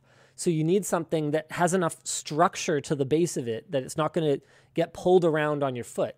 And you know, even just you know, wearing my daily driver sandals or whatever, uh, if you move sideways, I hate it when my socks slip Yes. around on my kind foot. of the worst. Drives me absolutely Yeah. crazy. So I miss tech news, says Prime Packet. Wrong show, wrong show. It's not a tech news show. Um, so we want something that is going to hold up to all the all the little sort of irritations that I have with crappy socks, and it's been it's been That's difficult. totally a thing. Yep, it's been difficult. Uh, Joseph S says winter stealth bottle in brackets white on white win. P.S. I am now going to start calling bromine bro. I hate it. I hate it so much. Uh, Winter Stealth bottle. Um, I actually would be surprised if we ever do it. To be honest with you, and the reason for that is that we have experimented with that color scheme before, and it really just did not translate. I think I remember it looking weird. There is a water bottle project that I don't know if we're talking about that I'm actually very excited for. The thick boy. The thick boy. Yeah, there's gonna be there's I'm gonna be a stoked. there's gonna be a bigger water bottle. It's huge. It's like a day's worth of water in one bottle, which is totally what I want. That's fantastic. If I can just fill it up in the morning and if I drink the whole thing by the time I go to bed, I'm like pretty solid. Ridiculous. All right. Nice. I love it. Um, ounces. Can we say ounces yet? I don't remember how many it is. 64, I think. Okay, I'm pretty sure. I'm not 100%. I could have said that it's wrong. ludicrous. Don't quote me. Yeah, don't don't quote him on that because we we are just dumb people that have no idea what's yeah, going on. talk to Nick. yeah, uh, Bryn. Uh, well, don't talk to Nick. Don't bother Nick. It is the weekend. Okay, that's why. No, tweet him. No, don't. tweet him now. No, don't, don't. That's how I. That's we're gonna lose our leaking privileges. We're not gonna be allowed to leak product anymore if Okay. it ruins Don't tweet Nick's weekend Don't every tweet him. time. Don't tweet him. If you want to learn more about products, don't. subscribe to the newsletter. Yeah. Okay. All right. Big brain. Um, okay, so this is really cool. This is um, Halo Infinite running on a handheld. Okay, one second, one second. Okay, just, okay, just okay, chill, just chill. Uh, where's the, where's the stupid, quick? No, where's the uh, bot boot camp? Here we go. Uh, sure, whatever. Play. Okay, okay. This is like kind of mind blowing. Uh, now, this is not okay. This is not um, running RDNA 2 graphics like the upcoming Steam Deck will. But unlike their previous one, which I actually have in my tech backpack as well, I love this thing. uh, unlike their previous one, the Aya Neo or Aya uh, Founder Edition one, it's got um, what are they? Vega 8 rather than Vega 6 graphics. So it's a full like 30% wider GPU core and it's clocked 15% higher, which based on the performance numbers that I saw of the of this one, the founders against the Steam Deck prototype that I tested, puts it within striking distance. Although there's still lots of room for Valve to optimize. I love this, by the way. I got to talk about Jake's comment here in a second. There's still lots of room for Valve to optimize both on the hardware side and on the software side, especially because they're running such a lightweight operating system. You see how much they shed from the size of their uh, SteamOS 3.0 image? no. I, f- I forget what it was, but it was like obscene. Like it's a fraction the size that it was before. They just debloated the crap out of it. Crazy. This is great. Uh, Jake asks, "Can the can the Aya play Anno?" I've got Jake into Anno now. What? Actually? Well, he saw me playing around with it when we did a video at my new house, and he had always kind of made fun of me for it. Actually, he's like, "Oh, you're always talking about Anno, uh, Anno, uh, uh, uh, uh." And then he messages me like shortly afterward. He's like, "Okay, I'm gonna try Anno. Should I try Anno?" I'm like, "Well, it's kind of a polarizing game. It's not for everyone." Um, but if you like optimizing things. And if you like building style games, you might really enjoy it. Or if you And- can pair with someone who does. So and he's been he's been messaging me about it and like he's been he's been like into it now. It's great. we should make a we should make a three person uh whatever you call it expedition something I don't know. Okay. Here you go. Here you go. Try it out. Try it out. That is Halo Infinite running on. Ha- oh wait, actually, hold on, hold on. Do I even have it in? Uh, do I even have it in like juicer mode? I do. I do. So you can. It's really cool. Uh, this is some software they added. You can actually configure your TDP of the chip on the fly. So you can just be like, uh, yeah, I want to run in balanced 15 watt mode. You double tap. Oh, well, normally you double tap it. All right, it's being stupid right now. Of course, when you go to demo something, it immediately breaks. But uh, we're we're in like big big chungus 20 watt mode right now. A so- question for you while I play with this for Yeah. a second. Um, any chances? Uh, Joshua W says, "Oh, it's gone." Uh, any chances for kid size shirts? Is what he asked. We want to do kid size shirts. Right now, our insurance is um, does not allow us to do children's garments, and it's not an impossible thing for us to do, but it's something that we potentially could do in the future. So yeah, we'll we'll see how that goes. Uh, Jonathan asks, "How do you tell a good PC distributor for commercial uses? I've been trying to find one for a long time, but haven't found one that's reliable. Do you have any recommendations?" Honestly, I don't even know what a commercial user looks for in a PC distributor. Um, what are the what are the differences? Is there a reason you wouldn't just buy in bulk from like Newegg or Amazon? Do they have corporate reps? Sorry, I, I just I have not been concerned with procurement in a very very long time. So Uh, playing a shooter game on a controller feels like butthole. Okay, But um, that's it, fair enough. It feels like it's running well. You, what's the frame rate at? It's up here. I didn't. I've got uh, saw- FrameView running. Oh, average. Yeah. Okay. So Yeah. it's hitting around thirty, Yeah, which like. No, I did not expect 60 FPS in Halo Infinite on this thing, but it is 100% playable. yeah.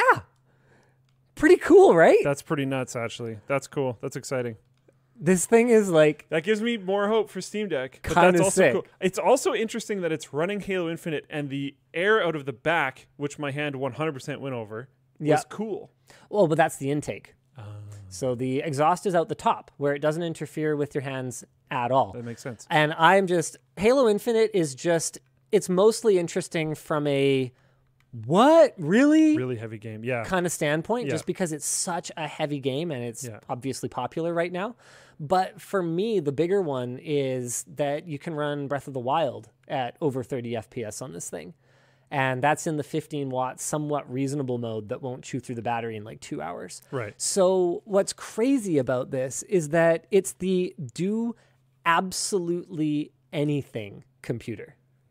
Yeah. Literally Yeah, it's sweet. anything. Because you So can dock it and uh, expand with screens and peripherals and whatever. I've got PlayStation running on it. I've got PS2 running on it. I've got um, the Wii U version of Breath of the Wild running on it. In I've the- in got the PC current- games running on it. It's like there's nothing it can't do. In the current environment Super of cool. hardware prices, is it like that bad of an idea for someone to just buy one of those? Well, the thing is that the Steam Deck is sort of in this sort of does it exist, does it not exist stage where it is announced, but you can't buy one, and Valve says they will ship it at X time, but they could easily delay it. I mean, it wouldn't be the first time that Yeah. Valve ever delayed a product. And we don't know how.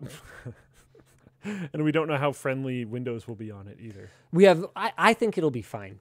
I think that Valve is I think that Valve is clever enough people to understand that not everybody is going to want to run SteamOS 3.0. Hopefully, it's great and everybody does. But yeah, I, I agree. I, I, I think it's not realistic for everyone to end up running SteamOS 3.0 at it on it. And I think that Valve is absolutely going to be doing the smart thing and internally validating the device on Right. Windows for, for sure. There's just absolutely no way they don't do it. Martin M says, "Let's see how long this takes to come. Still waiting on a previous order. Hit up support. Um, Yeah, do, but also understand that they are a little bit backlogged right now. super swamped. We've had time off because of the holidays because we're not a totally horrible employer to work for. And then also there's an influx of messages over the holidays. Joe doesn't know this, um, and neither does Nick. But I'm going to talk to Nick about Joe potentially helping Oh, okay. with them That I- would be really helpful. They told me their support ticket number today, and my jaw hit the floor so hard I almost flipped over. Yeah, That we're was- we're trying. We're trying. You got to understand, we are not Amazon. You know, we don't have call centers around the world that are uh, that are monitoring tickets and Yeah, calls. Like we're we're still a pretty small operation, um, but we're we're absolutely doing our best. And once we do get back to you, I, I promise we'll get whatever it is taken care of. Yep. Um, Starlit Scarf, a big fan of yours for years, or been a fan of yours for years. Not a big one, sorry, small, small one maybe. I've I'm a visually impaired CS major. You've inspired me every step of the way. Any thoughts on the difference in some USB-C cables' capability, like PD versus transfer rates? I've seen many people have issues with this. Oh, what a what a whew, what a rabbit hole that one is. when we do our cables, and that's a when, not an if, that is absolutely something that we are going to clearly mark on them. You will never, I promise you, this is my personal Linus Tech Tips guarantee. We will never mark an HDMI 2.0 cable, HDMI 2.1A cable. Our PD ratings, our maximum rated transfer speeds, they will be accurate and they will be clearly marked. I cool. promise. There's nothing I can do about the cluster that will- exists in the current space. We will hopefully be able to list uh, or link to a labs page on the cable, even Um, Hopefully. hopefully. eventually. Hopefully, maybe. That's the goal. Yeah. Um, you never replied to my email about that. What? We need to have a meeting about like creating a like a scope. I thought I did reply. Well, when did you reply? Was it like today? Uh, maybe I didn't reply. Luke getting called out. Luke getting called out live on WAN Show. No, I have No, no no. reply from you. Oh. Um, Did so I talk to you about it outside of the email? Weird. So my we bad. need to have a meeting, sort Yeah. of defining what the the scope is for that. It does it take over linustechtips.com, and then the forum becomes like a discussion sub site. Does it? Do we create a new domain for it? I, I don't know. We need to figure all that out, but we've Yeah. got time. Yeah. Um, what were we talking about? Uh, well, we're just going through merch messages. Oh yeah, we were right. talking about USB cables. Uh, oh, okay. Uh, David T says, "How come the WAN hoodie only has a two-piece hood, but the Stealth hoodie and the Swacket V2 have three-piece hoods?" That is a tremendous question, and if Hannah or Bridget were here, I'm sure they would be able to tell you. Um, Matthew from our team was not actually involved in any of those garments, but he'd probably be able to tell you too. So those are our fashion designer, fit technician team. Um, Uh, f- I have no idea. I'm sorry. Frugivore, hopefully I'm saying that right, Yeah. in Floatplane chat said, no, keep the forum. He wasn't saying getting rid of the forum. No, no, it would just be Navigational changes. yeah, navigational changes. Yeah. Um, it would Forum be would still be there. it would be a way for the forum's existence to be justified from a business standpoint because I promise you it doesn't make money. uh, Brendan says this will go so well with my line of work. How does hot coffee hold up in the bottles? Okay, so it is a water bottle. We do not we do not endorse the use of other liquids in the bottle. However, I have seen many user reports that it keeps coffee hot very well. The one challenge for me with putting anything other than coffee in in any water bottle, I don't I don't like putting non-water beverages in water bottles. You got to only do that thing forever. Y- Pretty much. Um, and the challenge is that cleaning them is a bit of a chore because it's it's hard to get in there, and you should never put an insulated water bottle in the dishwasher. Yeah. So as long as you've got a scrubby for cleaning it out, or, or you don't mind having like coffee residue inside your bottle, then I can't stop you from doing that. It's your product. It's it's your thing. your item. Yeah, Yeah. you own it. Yeah. But I I don't. Uh, it's it's not. It's a it's a water bottle. That is the officially supported liquid. Being like that about it, being all corporate. Uh, Bryn asks, I'm curious to hear what, if any, tech you guys are excited for that isn't quite ready for prime time, but feels like it's around the corner. I feel like my answer is kind of cop out for this. Um, and it, it's definitely ready for prime time because the app that goes along with it was number one on the App Store at Christmas time. TikTok? N- no, You're actually. into TikTok? You want more TikTok? No. You sure? Yes. More dancing and singing along No. with stolen music? Don't really like TikTok too much. Um, no, but Shake it's your booty a little more? It's VR. I I think it's very close. That is a cop out answer. the- Thank you. The Quest 2 is fantastic, but it's not really there, you know? It's it's like it's so close. But I still fit when I'm trying to move the controllers around a it still feels a little laggy. and I know they don't have external sensors and all this kind of stuff. I know what they're fighting against is like huge, and what they've accomplished with the Quest 2 is very respectable. But I'm really excited for like the next few steps of VR. And I, I've never felt like we were. There's been p- times in the past where I had kind of a sense of despair about VR was like, it's not there and it's going to take so long. Yeah. And now I'm like, it's not there, but I feel it and it's right around the corner and I'm really stoked. So that's, I guess that's my answer. Yep, that was a cop out answer. It was. Uh, honestly, handheld gaming is something I'm super passionate about. it's kind of a cop out answer. You literally had it on the desk. Going back to the Nvidia Shield, right? The that Android gaming portable that they had, Shield Which Portable. I guess they wasn't bad. retconned the name too. Um, I I absolutely loved that thing. I love the concept of streaming games, uh, you know, locally from a higher powered machine over the network.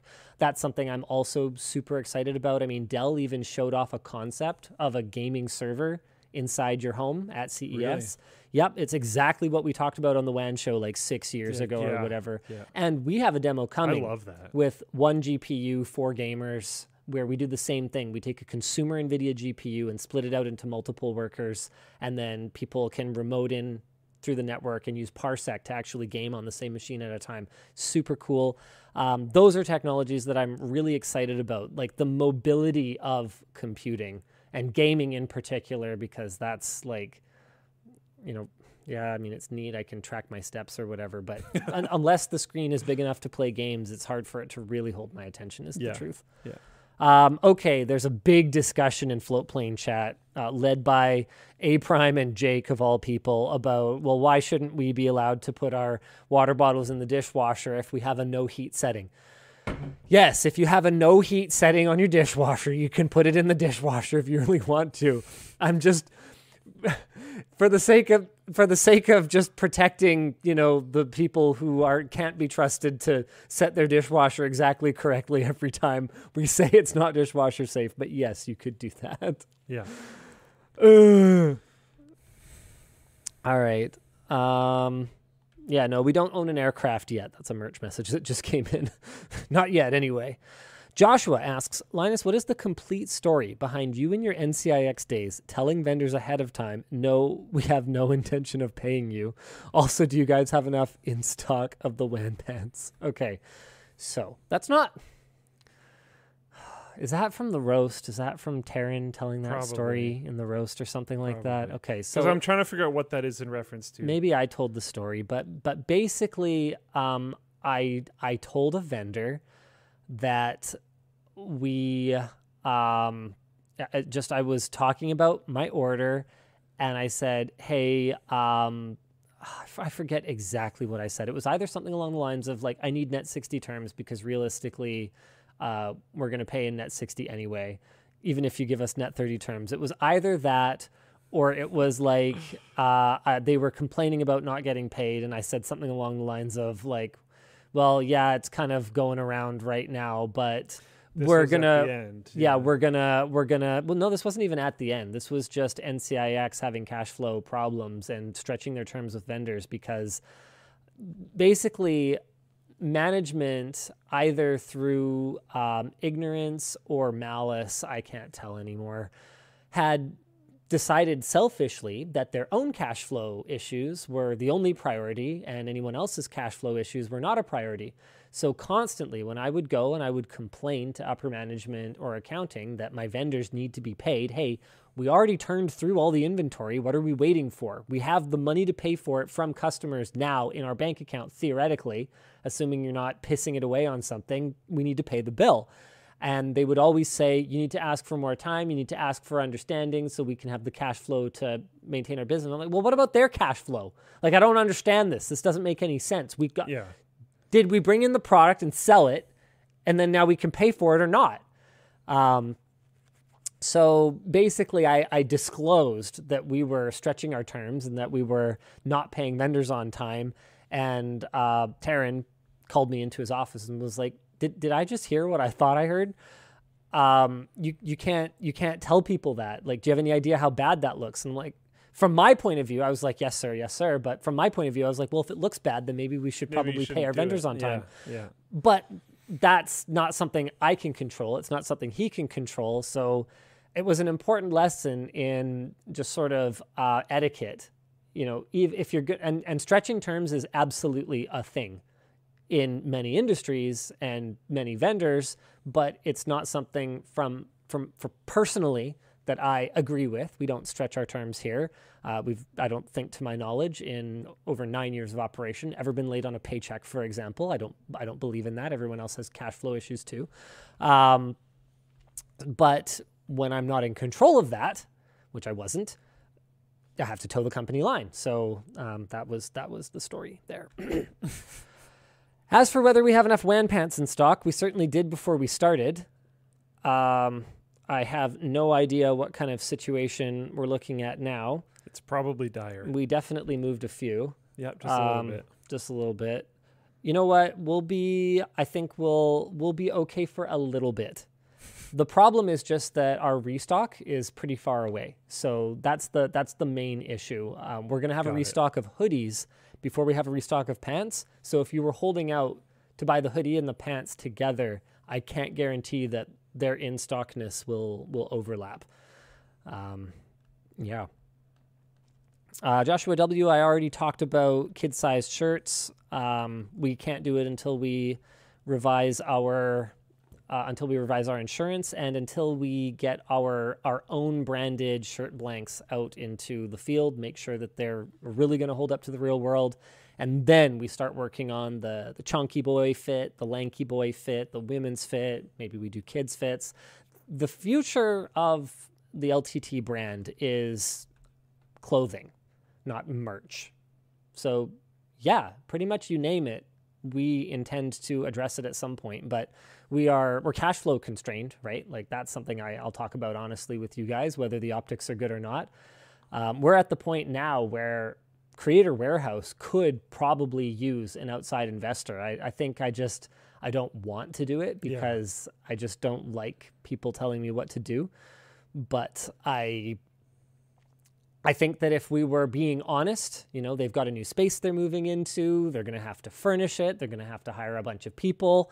If we wanted it to grow the absolute fastest it possibly could, we could use outside investment, but we've also really enjoyed doing things the way that we want to do them. If it I takes I think you're going to have a really hard time continuing to do that with outside investment because the LTT stores ran in a somewhat unique way. if it takes a year and a half to make a pair of socks, then damn it, it takes a year and a half. And I think not a lot of many people are going to be super cool with that um, that aren't the audience.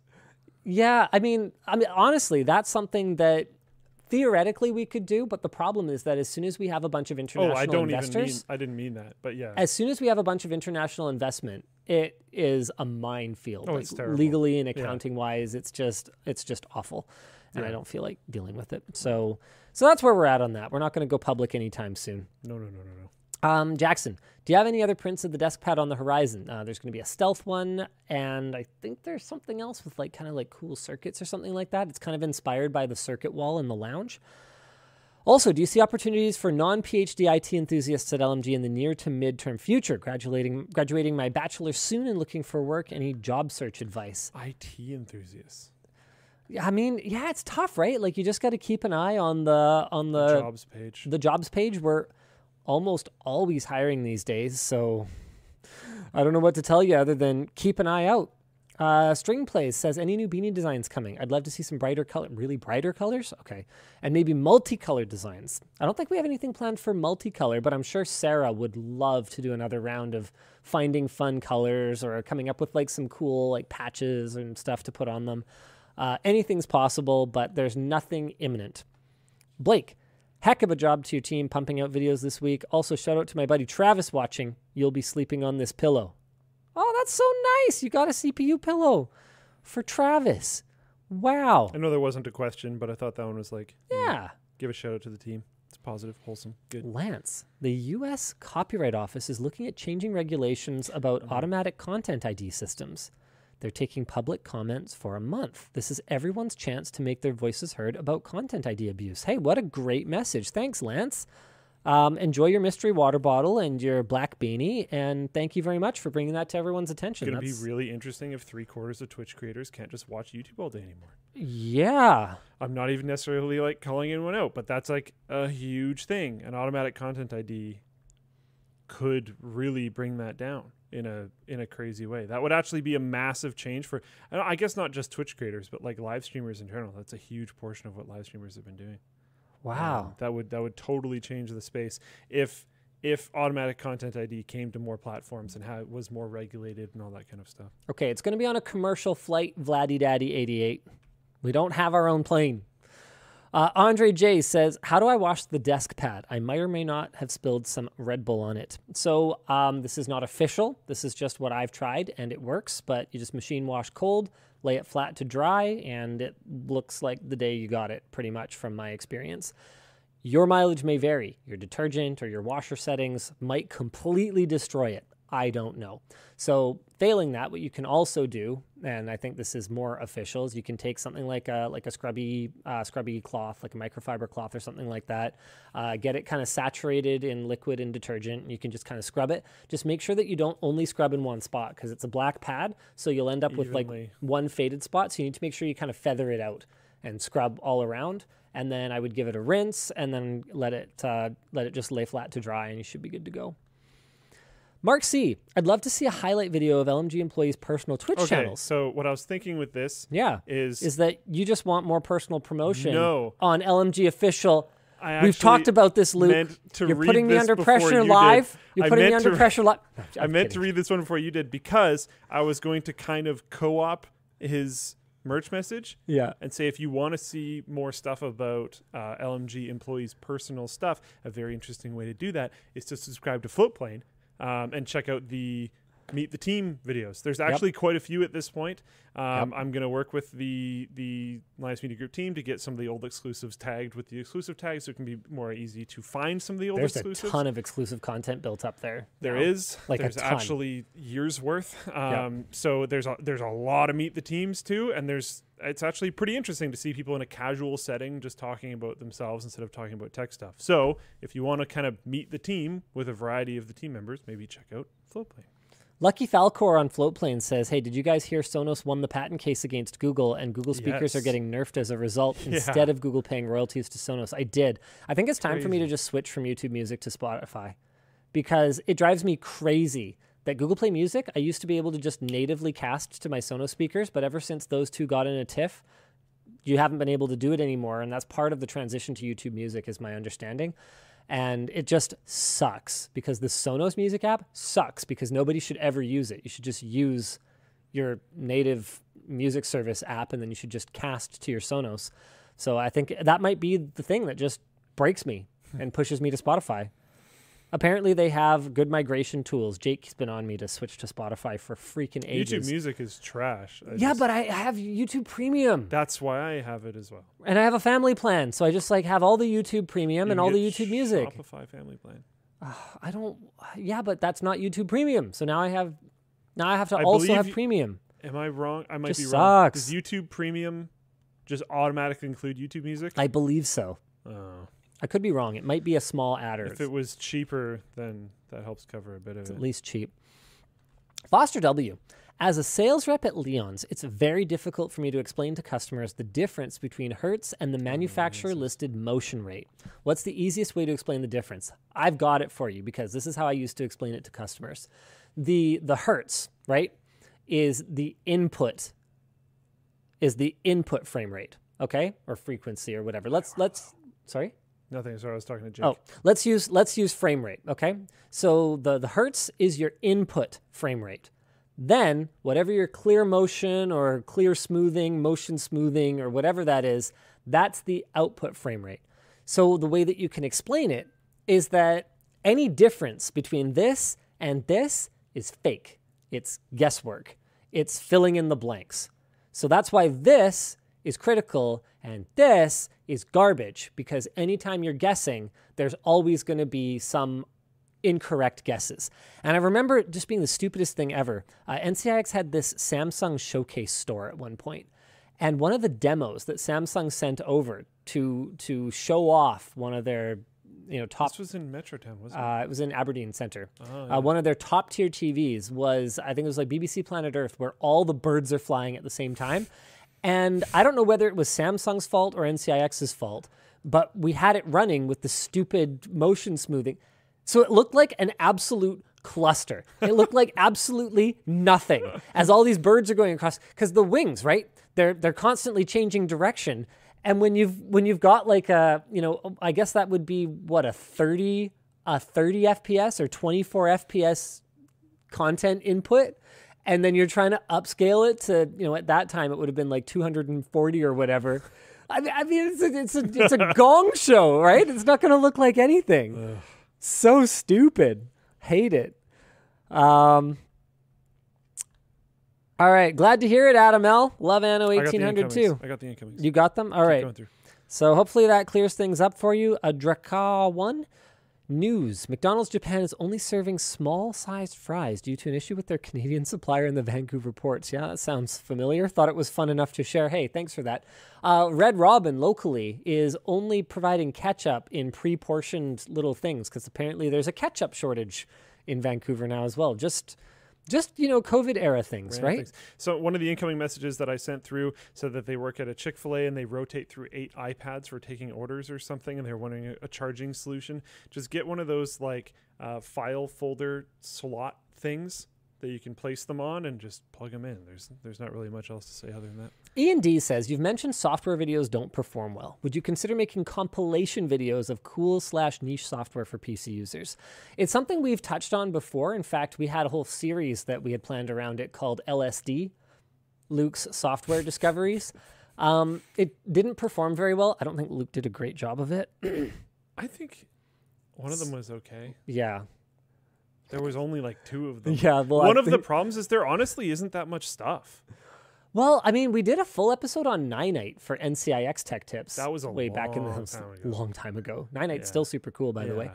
Um, yeah, it's something that we could do. In the meantime, we can at least highlight the one that you mentioned here. Apparently, it's uh, a good way to force old games into windowed full screen called Game Companion. But the, the, That sounds kind of neat. it is it's, it's not niche. enough for one video and it's very niche. Yeah. Yep, it's tough. and ultimately when you like unless unless we started doing more linux stuff um, i don't think there's enough of that type of content for windows i think if you jumped on linux yeah there there almost certainly would be Um, Andrew C, have either of you done any more Linux things since the Linux challenge? Nope. Uh, mint, I've been playing Halo Infinite. mint released a new version uh, i'm interested in trying it but i can't like this is the same problem they ran into last time i really really wanted to run it on my work computer a bunch of years ago and it just wasn't worth it. Now, I really wanted to run it on my work laptop, and it was totally worth it. I actually significantly enjoyed the experience, and I believe I was faster and more productive on Linux than I was on Windows because the startup time was really fast, and it just didn't get in my way. It was it was quick, uh, like I, I don't know. I was happy, and then it stopped displaying to an external monitor, and I was just like, okay, now I need to waste a bunch of time installing Windows again because Windows takes a billion years to install compared to Linux. Kind of does. I don't get it. It's only like four point however many gigabytes. How long could it possibly take to extract and put all the files? Linux actually takes like a few minutes, Like I just and there's like almost no config you need to do. Uh, Yeah. I shouldn't say generally, but like Mint and uh, Ubuntu are super super fast to install. and very very easy. And then Windows is like, oh my god, I have to click 10 million things saying no, I don't actually want you to take every single piece of information about my entire soul for free. Um, and then you finally get into the install, it and it has to update 10 billion things as well. So frustrating, and I don't even want to use it. And it's worse, but at least it, it displays to a second monitor. Yep. I don't know what to tell so you. So I don't know. I I like want to try the new version of Mint, but if that happens again, then I just wasted a bunch of time. Silverhome says still no QD OLED talk. So that video. Did you watch the video we did on QD OLED? Uh, no. Okay, it's super cool. So Samsung is trying to solve the problems of LCD and OLED by basically combining some of the best technology of both. They've got an OLED backlight, which basically means per pixel light control. And then they're using a quantum dot layer to handle the transformation from the wavelength of light that the backlight uh, evenly distributes to whatever wavelength they need. So it's going to be your red, green, blue, etc. It's a little bit more complicated than that. You got to watch the full video for the actual explanation because there's some pass through or something. Anyway, the point is it's OLED plus quantum dot and it's super cool. A fair number of people criticized the videos for being extremely shilly. And the answer to how that happened is actually that I did not know it was sponsored. so, James was the one who actually went down to Samsung's demo. Everything I heard about it, and I trust James's I trust James's takes on displays implicitly. He he knows his biz. Um, and he brought down all the tools he needed. Samsung let him play with them, which was amazing. With what limited time he had, he was able to actually like test them, which is something that doesn't normally happen at a CES showcase. Like it was very open, considering that it was Samsung. I think part of it is that it was Samsung Display, not Samsung Electronics. Okay. Yeah, so yeah. super cool opportunity that we would have been crazy not to take. So James is the one who went down there. He came up, he scripted the video. I went through it with him and I was like, How good is it? And he's like, It's great. And I go, Okay, well, this seems kind of tepid. Like, is it good or is it great? He's like, It's great. And I go, Okay. So let's go we through. crank it up. Yeah. And I, crank, I cranked it up a notch. As I was standing on the set, I found out, hey, this video, this is a fully sponsored video. And I went, oh, That's why it was tepid. that's why. Well, no, that's not why. I, I don't know why James made the decision because he would have had every opportunity to tell me in script review that Right. it right, was yeah. sponsored and that's why he did it. But I mean, I never asked, right? He might have assumed, he must have assumed that I knew it was sponsored because someone told me at some point. I'm just a scatterbrain. I've got a lot going on and I, I didn't remember. I, I just didn't remember. And so I realize on set, I, I find out on set, hey, this is sponsored. I go, oh, shoot. Okay, so a couple of problems here. Number one is the way that I went through and edited that script for what is a forward looking piece uh, on a technology that is not released to the market yet for a brand partner is is not the way that I would normally um, frame something like that. I would normally frame it as more. We're going to let you guys be the judge of this ultimately, but here's what Samsung says about it. So I allowed a lot more of our editorial impressions, which were very positive, to make their way into the finished video. That was concern number one. Concern number two was that there was no sponsorship disclosure in the script. Oh. So on set, I ad libbed in the sponsorship disclosure that needs to be in the first 30 seconds or whatever. And I was just like, well, we're we're behind on production right now. We need this out in time for it to go up at embargo. Um, I, I don't have time to sit down and completely retool this script and make it less enthusiastic. And the reality of it is, people are going to see this tech. They're going to know we were right about it anyway. So, how much damage is this going to do? In the short term, yeah, I think it was a hit. In the long term, I think we come out fine because when people look at this two years or three years down the road, they're going to be like, LTT was right, which which is which is great. But it just it just sucks that we ended up with a lot of really negative comments on that video, criticizing us for uh, sort of shilling it. When the reality of it is, what actually happened was we ended up being way more positive than we normally would have been on a sponsored video because I didn't realize it was sponsored. we actually go out of our way sometimes with sponsors to make sure that we don't we we don't inject that personal enthusiasm into it because we know that that muddies the waters. Um, so that's what happened, and um, you know that's the kind of thing that I guess will end up in in my tell-all. Uh, yeah. Uh, uh, Thomas W. Oh, I've got some things to address. Um, two two comments. I'm not surprised. Two, uh, you know, comments about Linux stuff. Oh. Uh, Powder Linux said, "Couldn't Luke get Anthony to fix his second monitor issues?"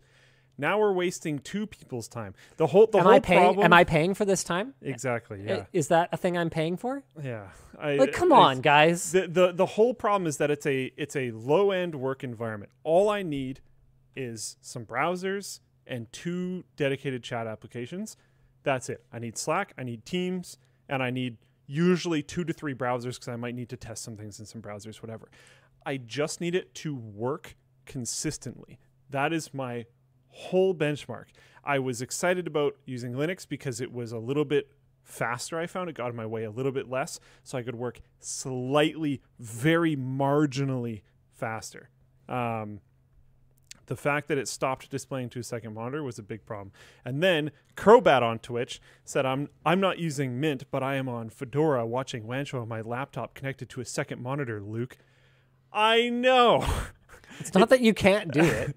I mean, I had my And I Manjaro rig on a second monitor whenever I needed to like diagnose a problem. And I had it on a second monitor for like a month, and I seriously doubt it affected almost anyone else, if anyone else at all. It's very likely related to my literally physically falling apart old Razer laptop.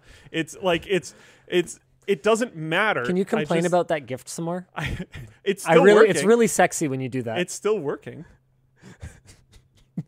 I don't care. I'm just it's still working. It still plays games. I went to a LAN with it uh, at my parents' house with my brother. I'm kidding. It's months ago. fine. I know they all fell apart. I understand. We literally made a video about how they all fell apart. I'm just saying it's probably more related to that than than like Linux or whatever. I wasn't trying to take shots at Linux, but it doesn't matter. yeah. I need it to work. You don't want to take shots at Linux when you can take shots at Linus and his gift he gave you. But it's just like, and then there was another comment that was like, "Hey, Linus, uh, you constantly get asked to make more unraid content, but you say there isn't enough interest. But we're constantly asking you, so there has to be enough interest." And it's like, no, that's not how it works. Yeah, no. That's not how it works. Just because there's like a few loud people in the audience doesn't mean there's actually hundreds of thousands or at least a million people Yeah. want to click on this content. If we make a video that doesn't get a million views, it's like a catastrophe. To Yeah. put it in perspective, like what kind of scale we're hoping to operate on these days. And we could potentially do a Linux channel that has lower expectations at some point, but we haven't done that yet. Uh, Thomas W asks, What's the lowest temperature that the water bottle can handle? Could you put LN2 in it? I don't know, but you know who does know is Steve from Gamers Nexus. So you could ask him. Um, I, he told me he intended, he, he asked for some. So we sent him some. He told me he intended to use them for LN2 pouring for extreme overclocking. I was like, well, let me know how it goes. And then I don't think I ever heard back from him. So Okay. yeah, feel free to um, check check in with him about that. Kyra says, Hey Luke, what's your end game vision for Floatplane? I super love Floatplane, but things like caption availability make it hard for my auditory processing issues. So unfortunately, I usually use YouTube despite being subscribed. we do want to ha- to support auto caption stuff. Is there like an open open like There's a service we can detection subscribe something? to, I believe. The last time I looked into it, it looked like it was a paid service. It was uh, attainably priced. The problem was it, it does, if I remember correctly, it's been a while. The problem was that it didn't work with our current player. We're Got still it. waiting for that player update. I know I've been saying this for a while now. We had our main developer in general, also the main developer on the player, uh, kind of was down and out with COVID for like a month. Um, and he's only been back for like a week.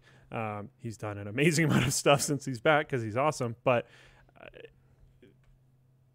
he gets pulled in like a billion different directions, and he's the one making the player. So it'll come when it comes. Hopefully soon. It's very close to being ready, but we want it to be really, really ready. Um, it will not automatically support that, but theoretically, it, it would be able to support that, and that is something that we want to do because you're definitely not the only person um, who who needs slash wants that feature, and we would like to support people with those types of needs slash wants. Uh, MythX Plays says, Miss the WAN hoodie. Happy to be here for the WAN pants. Linus, I know you play badminton, but what's your workout routine like? Is there a sweet high tech gym coming at the new house? No, I actually do not do any pure working out. The only exercise, like explicit exercise that I do is playing badminton, more formally training badminton, and um, Beat Saber. That's actually it. Uh, in general, though, it, and this is one of those things that it's it's ridiculous how how simple it is and yet how important it is. I take steps two at a time. I I walk fast everywhere I go.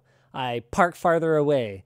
Um, Take the difficult route. there's there's a lot of little things that you can do that contribute to just you know I'm not jacked obviously like I'm not I'm not huge or anything but there's a lot of little things that you can do to to help maintain what's what's shaken Um, you know, like I, I never miss a step target. I'm always walking. If I could, if I could, I am someone right in the office, and knowing that it usually takes people a while to see it. It's actually faster in most cases to get off your butt, walk over to their desk, and talk to them. So that's what I do. I get up and I go talk to people. Um, and often it's nice to have a brain break. It's good for the mind to just get your body moving once in a while, yeah. genuinely. Yeah. Um, so there's just a thousand little things like that. Um, you know, one of the things that I will go out of my way to do, even if I don't feel like it, is if my kids ask me to play a really active game, like they like this game where I will I will go and catch them. I will chase them, like run after them, scoop them up, and then carry them like flailing around and throw them onto a bed or a couch. Okay? And so they'll they'll go and they'll they'll hide or they'll run. They'll try and get past me. I was playing it at the in-laws' house the other night with them. Freaking exhausting because like my Yeah, oldest is nine. Yeah. Okay, and he he loves it too. They all they all love it. So so I'll grab them and I'll like huck them onto the bed and I'll tickle them and then I'll run and I'll like go get another one and like throw them over my shoulder and go run somewhere else and like huck them onto huck them onto the bed and I'll like tickle them and one of them will come up behind me and like punch me in the butt and I'll turn around and grab them and I'll like put them over my head and like carry them off somewhere and throw them. Obviously, you got to be like careful. They're still- Yeah. they're they're children, but I do like to play rough with my kids. So that's something that's uh, you know, it's just one of the little things that when you have an opportunity, take it, and it makes a big difference. Yeah. Um. Um, and I go hard at badminton. To be very clear, badminton. If you are, and I don't want to generalize, but if you are white and not from Denmark, badminton is probably not what you think it is. I'm just, I'm just saying. I play like for realsies, so it's it's it's hard. It's very intense. Uh, people don't respect badminton enough. Um, men's singles badminton, like the average professional match, they actually travel a greater distance in less time compared to professional tennis matches. Like it's It's pretty crazy. it's insane. yeah. Um, Burn to Otis. With Samsung now making OLED TVs, will LG OLEDs get cheaper? I suspect it'll put pressure on LG. Um, and will LG finally make an OLED gaming monitor panel? Well, LG would need an appropriate technology to do it. That's the issue. Right now, I think one of the reasons they only have an OLED creator monitor is that they can sell it at the kinds of margins that will allow them to uh, absorb any returned panels due to burn in if it becomes a problem out in the field. So I uh, I, don't, I don't think it's I don't think it's coming anytime soon, but don't quote me on that. I mean, they could surprise me. Um, it, they, don't they have a thirty? uh, Don't they have a forty-two inch TV coming though? I mean, that's getting dangerously close to monitor size at this point. Yeah. I mean, I'm already using a 48 inch as a monitor, and I'm I'm kind of loving it actually. I don't know how I could go back. There's one for me from Jacob W. It says, "Hey Luke, how have you been? Now that you've been on the floatplane team for a while, how does it feel not working for LTT anymore? What was the transition between the two like? Blah blah blah blah. It's it's cool. I I've worked a lot of jobs in my life. Sometimes I miss making videos, but sometimes I also miss working in the back of Geek Squad and fixing computers. I like it's you're there's going to be positives and negatives about everything. There was a moment that I, I kind of there's there's been times in my life where I've tried to sit and absorb and accept, uh, accept the fact that I'm currently in the good old days. I try to like recognize that when I'm in it so that I can more deeply enjoy things.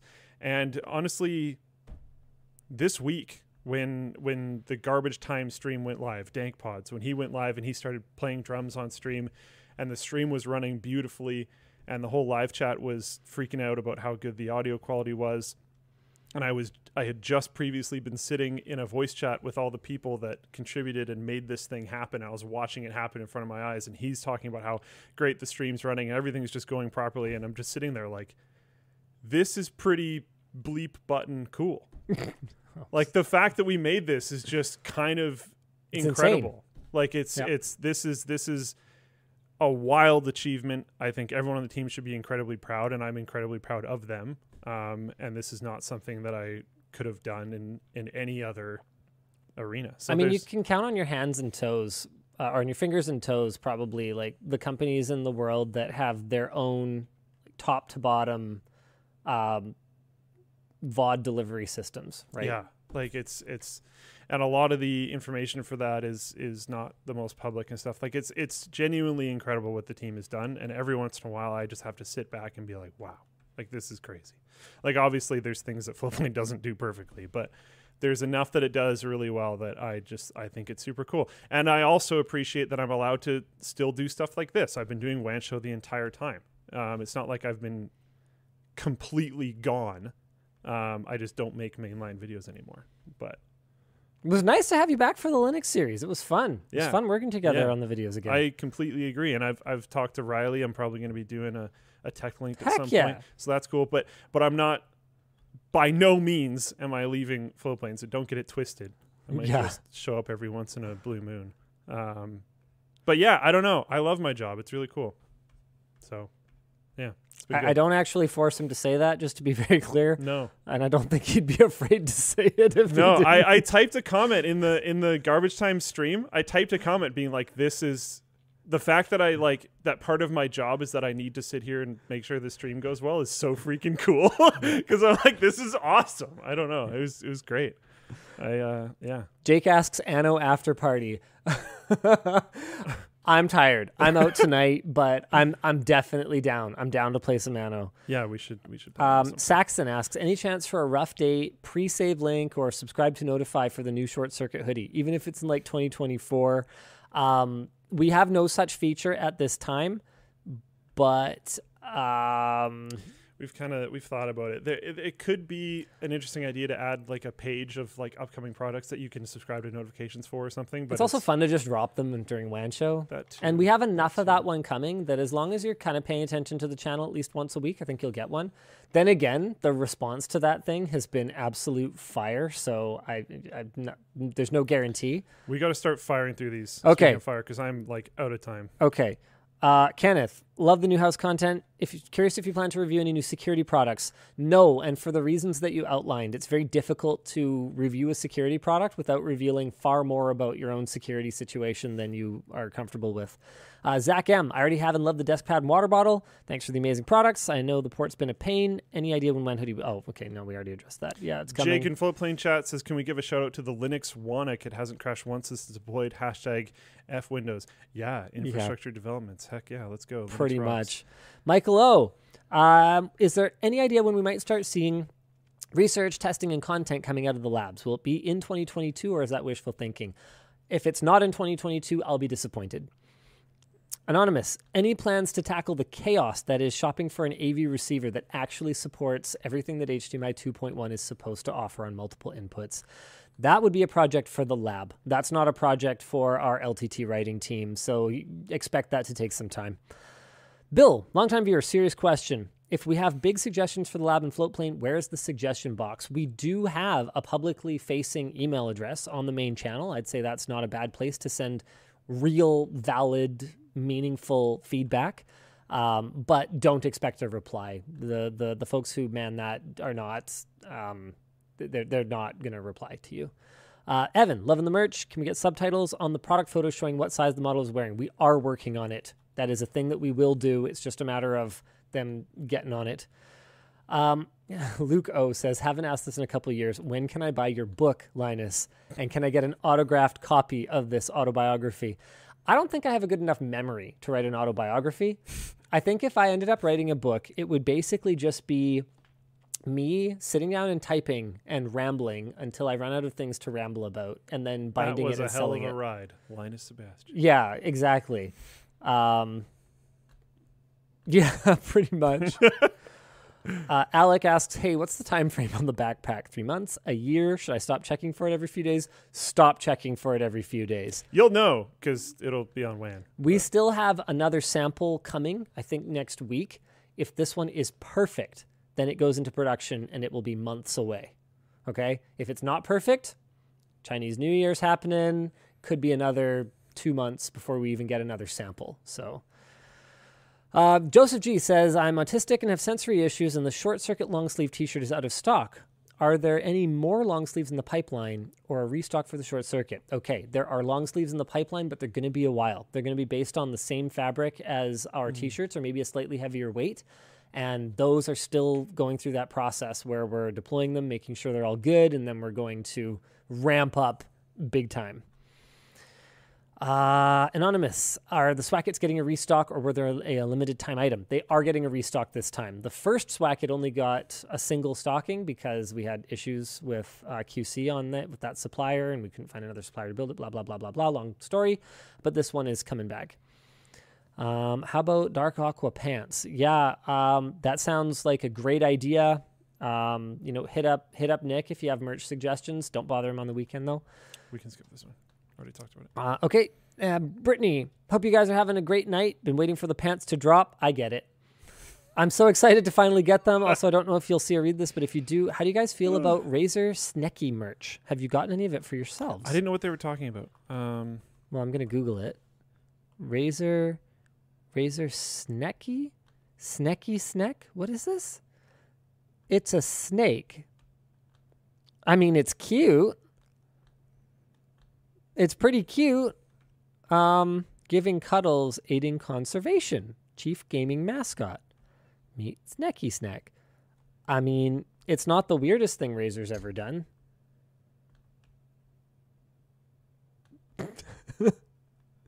Uh, no, I haven't gotten my hands on any of that stuff myself. Um, Adam C says, "Can't wait to see more collared shirts, maybe long sleeves too. Why don't you guys branch out into formal wear and make a tie? Maybe GPU. Th- oh, I hate you so much, Luke. maybe GPU themed. You could call it the 3090 tie. it's actually not that stupid. that's the one where I was I, I reacted and you were like, "What?" And I was like, "You'll see it later." That was it, by the way. Ah, the 3090 tie. Oh man. Oh, I hate it. Jaden in Floatplane chat. I actually kind of want one. Pretty good. So that gets a little bit complicated because like that would absolutely be trademarked. We'd have to find a way What if you beat them to the punch and did a Around it. 40 90 tie? that's hilarious. and then we just mock up like kind of uh what it like, might look like. man. oh my goodness. Okay. All right. Uh, you got my attention. You got my attention. That's a legit good idea. Um, Ryan got the shirt to commemorate my first computer repair at work. I now run IT for my office. Quite the journey. Looking to upgrade our workstations next. Would you go Intel 11th gen or would you go 12th gen for future proofing? So 11th gen would be tried and true. 12th gen would be, man, 12th gen performs so much better. Um, man, I'd be real tempted to go 12th gen right now, to be perfectly honest with you. It's just, it's just better. Daniel H asks there, there's a, a Sony FW900 CRT, you've probably heard of it before, that does high res, high refresh rate gaming. Mm-hmm. Sure Uh, does. I'd be interested in doing a blind A B testing against modern high refresh rate Sure. monitors. I'll bounty the FW900. If someone has one that I we could reasonably get to Vancouver, Canada, I I am down. I would love to have one of those in our arsenal. So, man, what are what are they worth though? no Tell you what, why don't you hit me up with your offers? Same thing. We've got the public facing email. It ain't that hard to find on the YouTube channel. If you have an FW900, I'm into it. Um, hey Linus, opposite side of the question. How does it feel not having Luke working in LTT videos anymore? Has having your own personal VOD dev on staff been more helpful than losing a host? Love what you do. Um, honestly, what Floatplane does now is incredibly valuable. So between the floatplane.com platform, um, I mean, you guys saw in the How Does LMG Make Money video that we did a while back, it is a significant portion of our annual revenue. And then now they're doing stuff like merch messages, which, uh, quite frankly, if it goes the way that I'm expecting it to this year, I would expect the merch message revenue to outstrip the Floatplane subscription revenue for 2022. There's a lot to unpack there because There is because the Floatplane revenue is cash and the merch messages revenue is is based on creator warehouse work and and like has look, looking at the merch messages income on a week where there is a product launch versus a week that there isn't a product launch is Yes. like completely night and day and stuff. But But yeah, building tools like that, building tools that are going to help us build out the lab, make the content better, I think is where the Floatplane team is really going to be able to shine over the next year. and the inventory system. and yeah we have we have like a fully customized inventory system now instead of the garbage software that we were using before that's all on the floatplane team So I think it's more valuable having an in-house dev team than it is and having someone in charge of it who understands what we do. Because I could try to hire someone for Luke's position, but realistically, they would not understand what we do. And you guys, as viewers who have followed us for many years, you might take it for granted, but it's not just straightforward. It's not just you walk into this job and immediately you're like, oh yeah, this is this is where the revenue comes from and this is who the customers are. Like it's not that simple because what we do is creative. It's not just plugging in inputs and getting outputs. So um, yeah, it's it's I, I wouldn't have anyone else doing it, quite frankly. Thanks, man. A Prime said you want to license that out. We've thought about it we want there's there's still work to be done to finish custom tailoring. Like there's there's a thing we're doing in, in for product procurement mm-hmm. where instead of it going through this like weird Google sheet and then uh, being added to an email and all this weird stuff, we're going to track the entire procurement process through the inventory system. Oh, that's cool. So there's always the item there, and a notification can be sent out once that item actually shows up oh, in office cool. to one of the writers and stuff. So there's still like features and things that we want to bring to the table.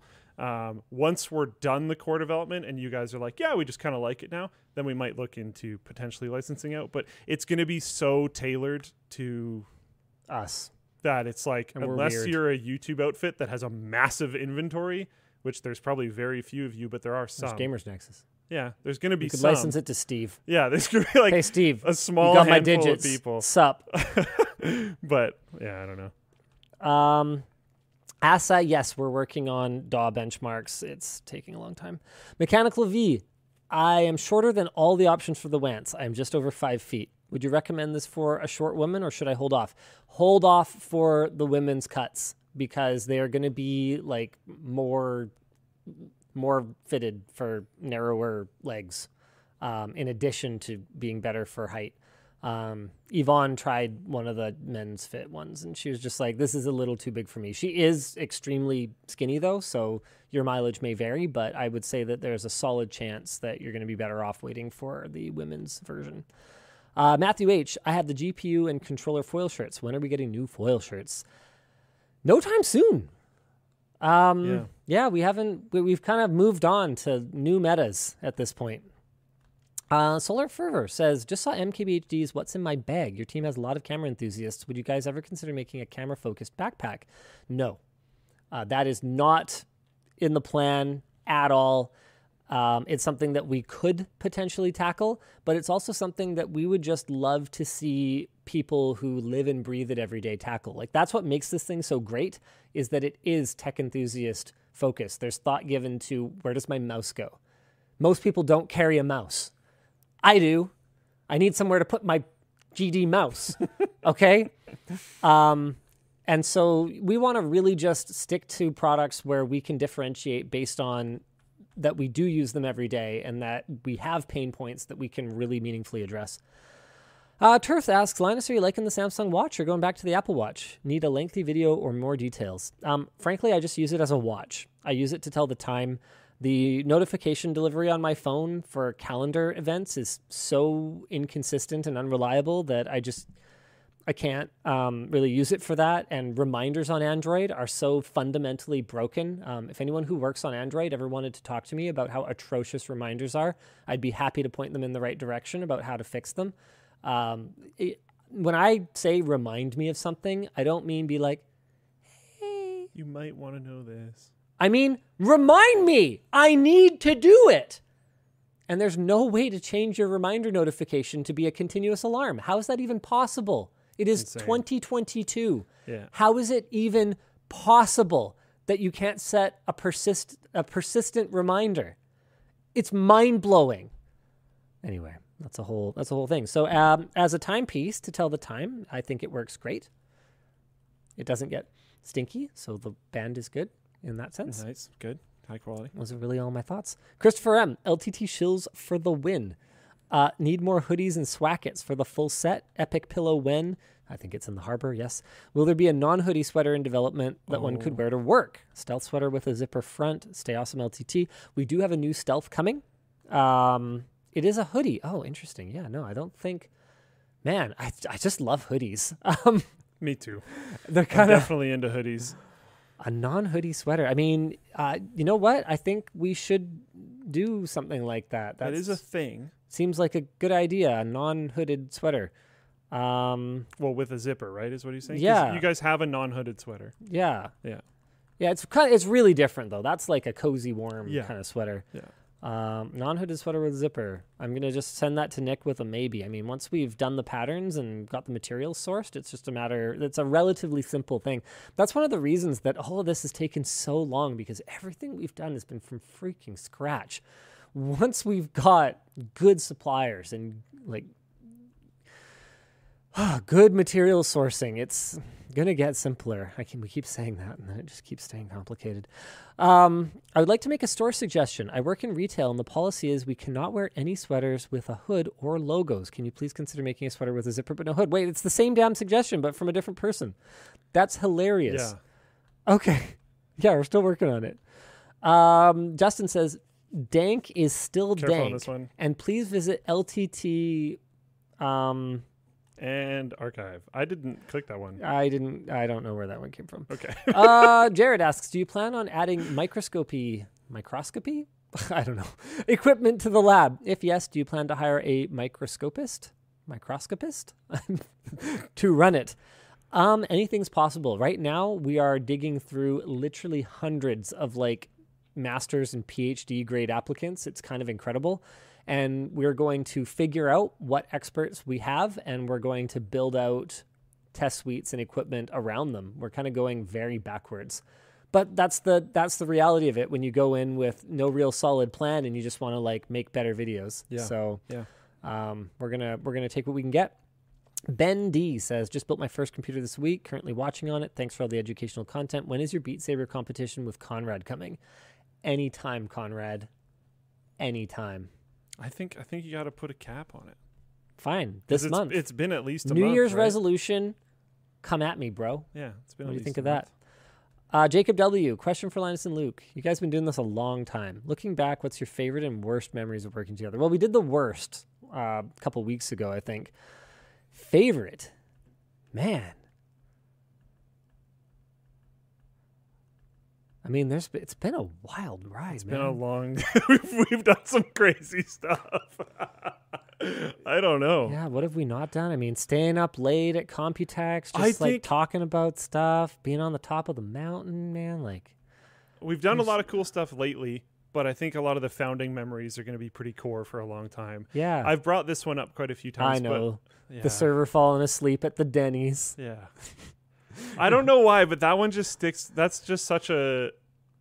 That's a very coveted memory. All the me. late night drives, right? Yeah. Like I used to dr- just like drive Luke everywhere. I didn't have a car. he had and no we'd car, work and, way past the buses. and I knew he had no money Yeah. because NCIX wasn't paying him any money. So what No. was I gonna do? Just like leave the office and leave him there?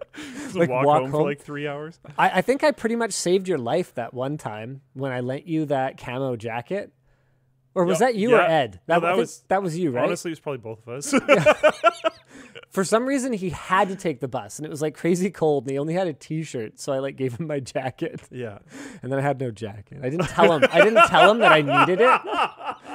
Did I ever tell you that I like I needed it? so. okay. I, I I know I borrowed that jacket when very needed more than once, but I, I'm pretty sure Ed did as I well. lost so- it somehow. I don't know what happened Really? to it. Yeah, I don't have it anymore. That's it's this like pretty sad. crazy, ridiculous camo jacket. It was super thick. Favorite memory sports day? Yeah, Jake. Honestly, I was thinking about that recently.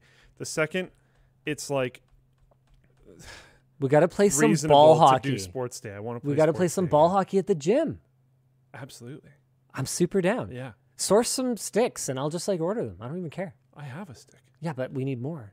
We've got to have like hockey, ball hockey. We got to play some ball hockey. Sure. Yeah. All right.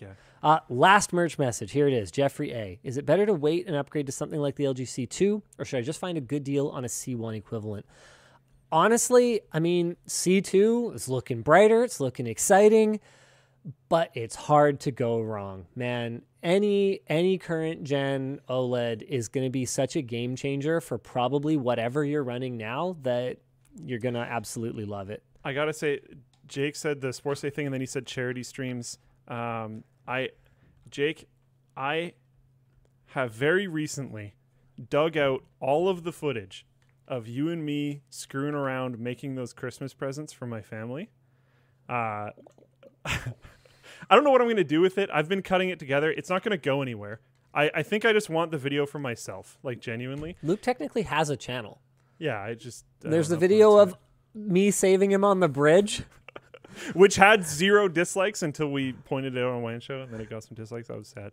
Um, but it is so funny. I don't like. I I'm watching this this really old footage of Jake and I just like screwing around in the garage at like one in the morning, making like stupid toilet humor jokes, and it is so funny that I just watch it and then run out of time and have done almost no editing because I just find it hilarious. I just keep watching, and it's so much footage. It's actually excessive, and it's funny because I have no idea what I'm doing with cameras. So anytime Jake isn't there, the footage is like basically unusable. So it's basically just Jake and I the whole time. like half the time I film myself, I didn't turn the mic on.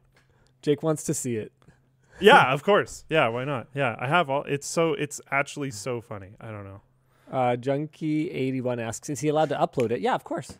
One of the best parts is we have this bucket of cement that's dried out, and I have to try to get the cement out of the bucket, but it's like one in the morning.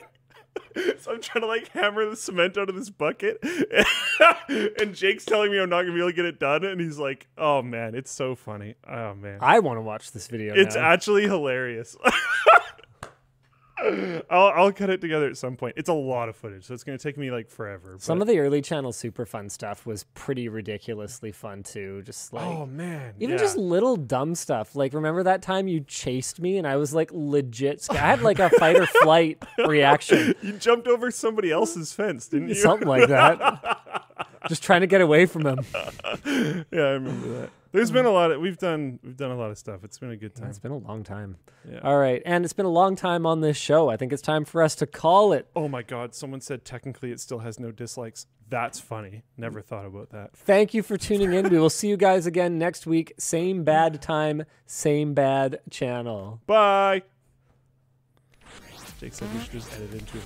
I legitimately think at this point in time, if I finish the edit, it's going to be like well over an hour long. Oh, wow. Okay. Yeah. Because I don't care. Like, I don't know if I'd even release it. So it's not for like, it's not really for other people. I don't care if people would keep watching or view attention or anything like that. So. Oh, wait. I got to end the stream. Uh. Bye.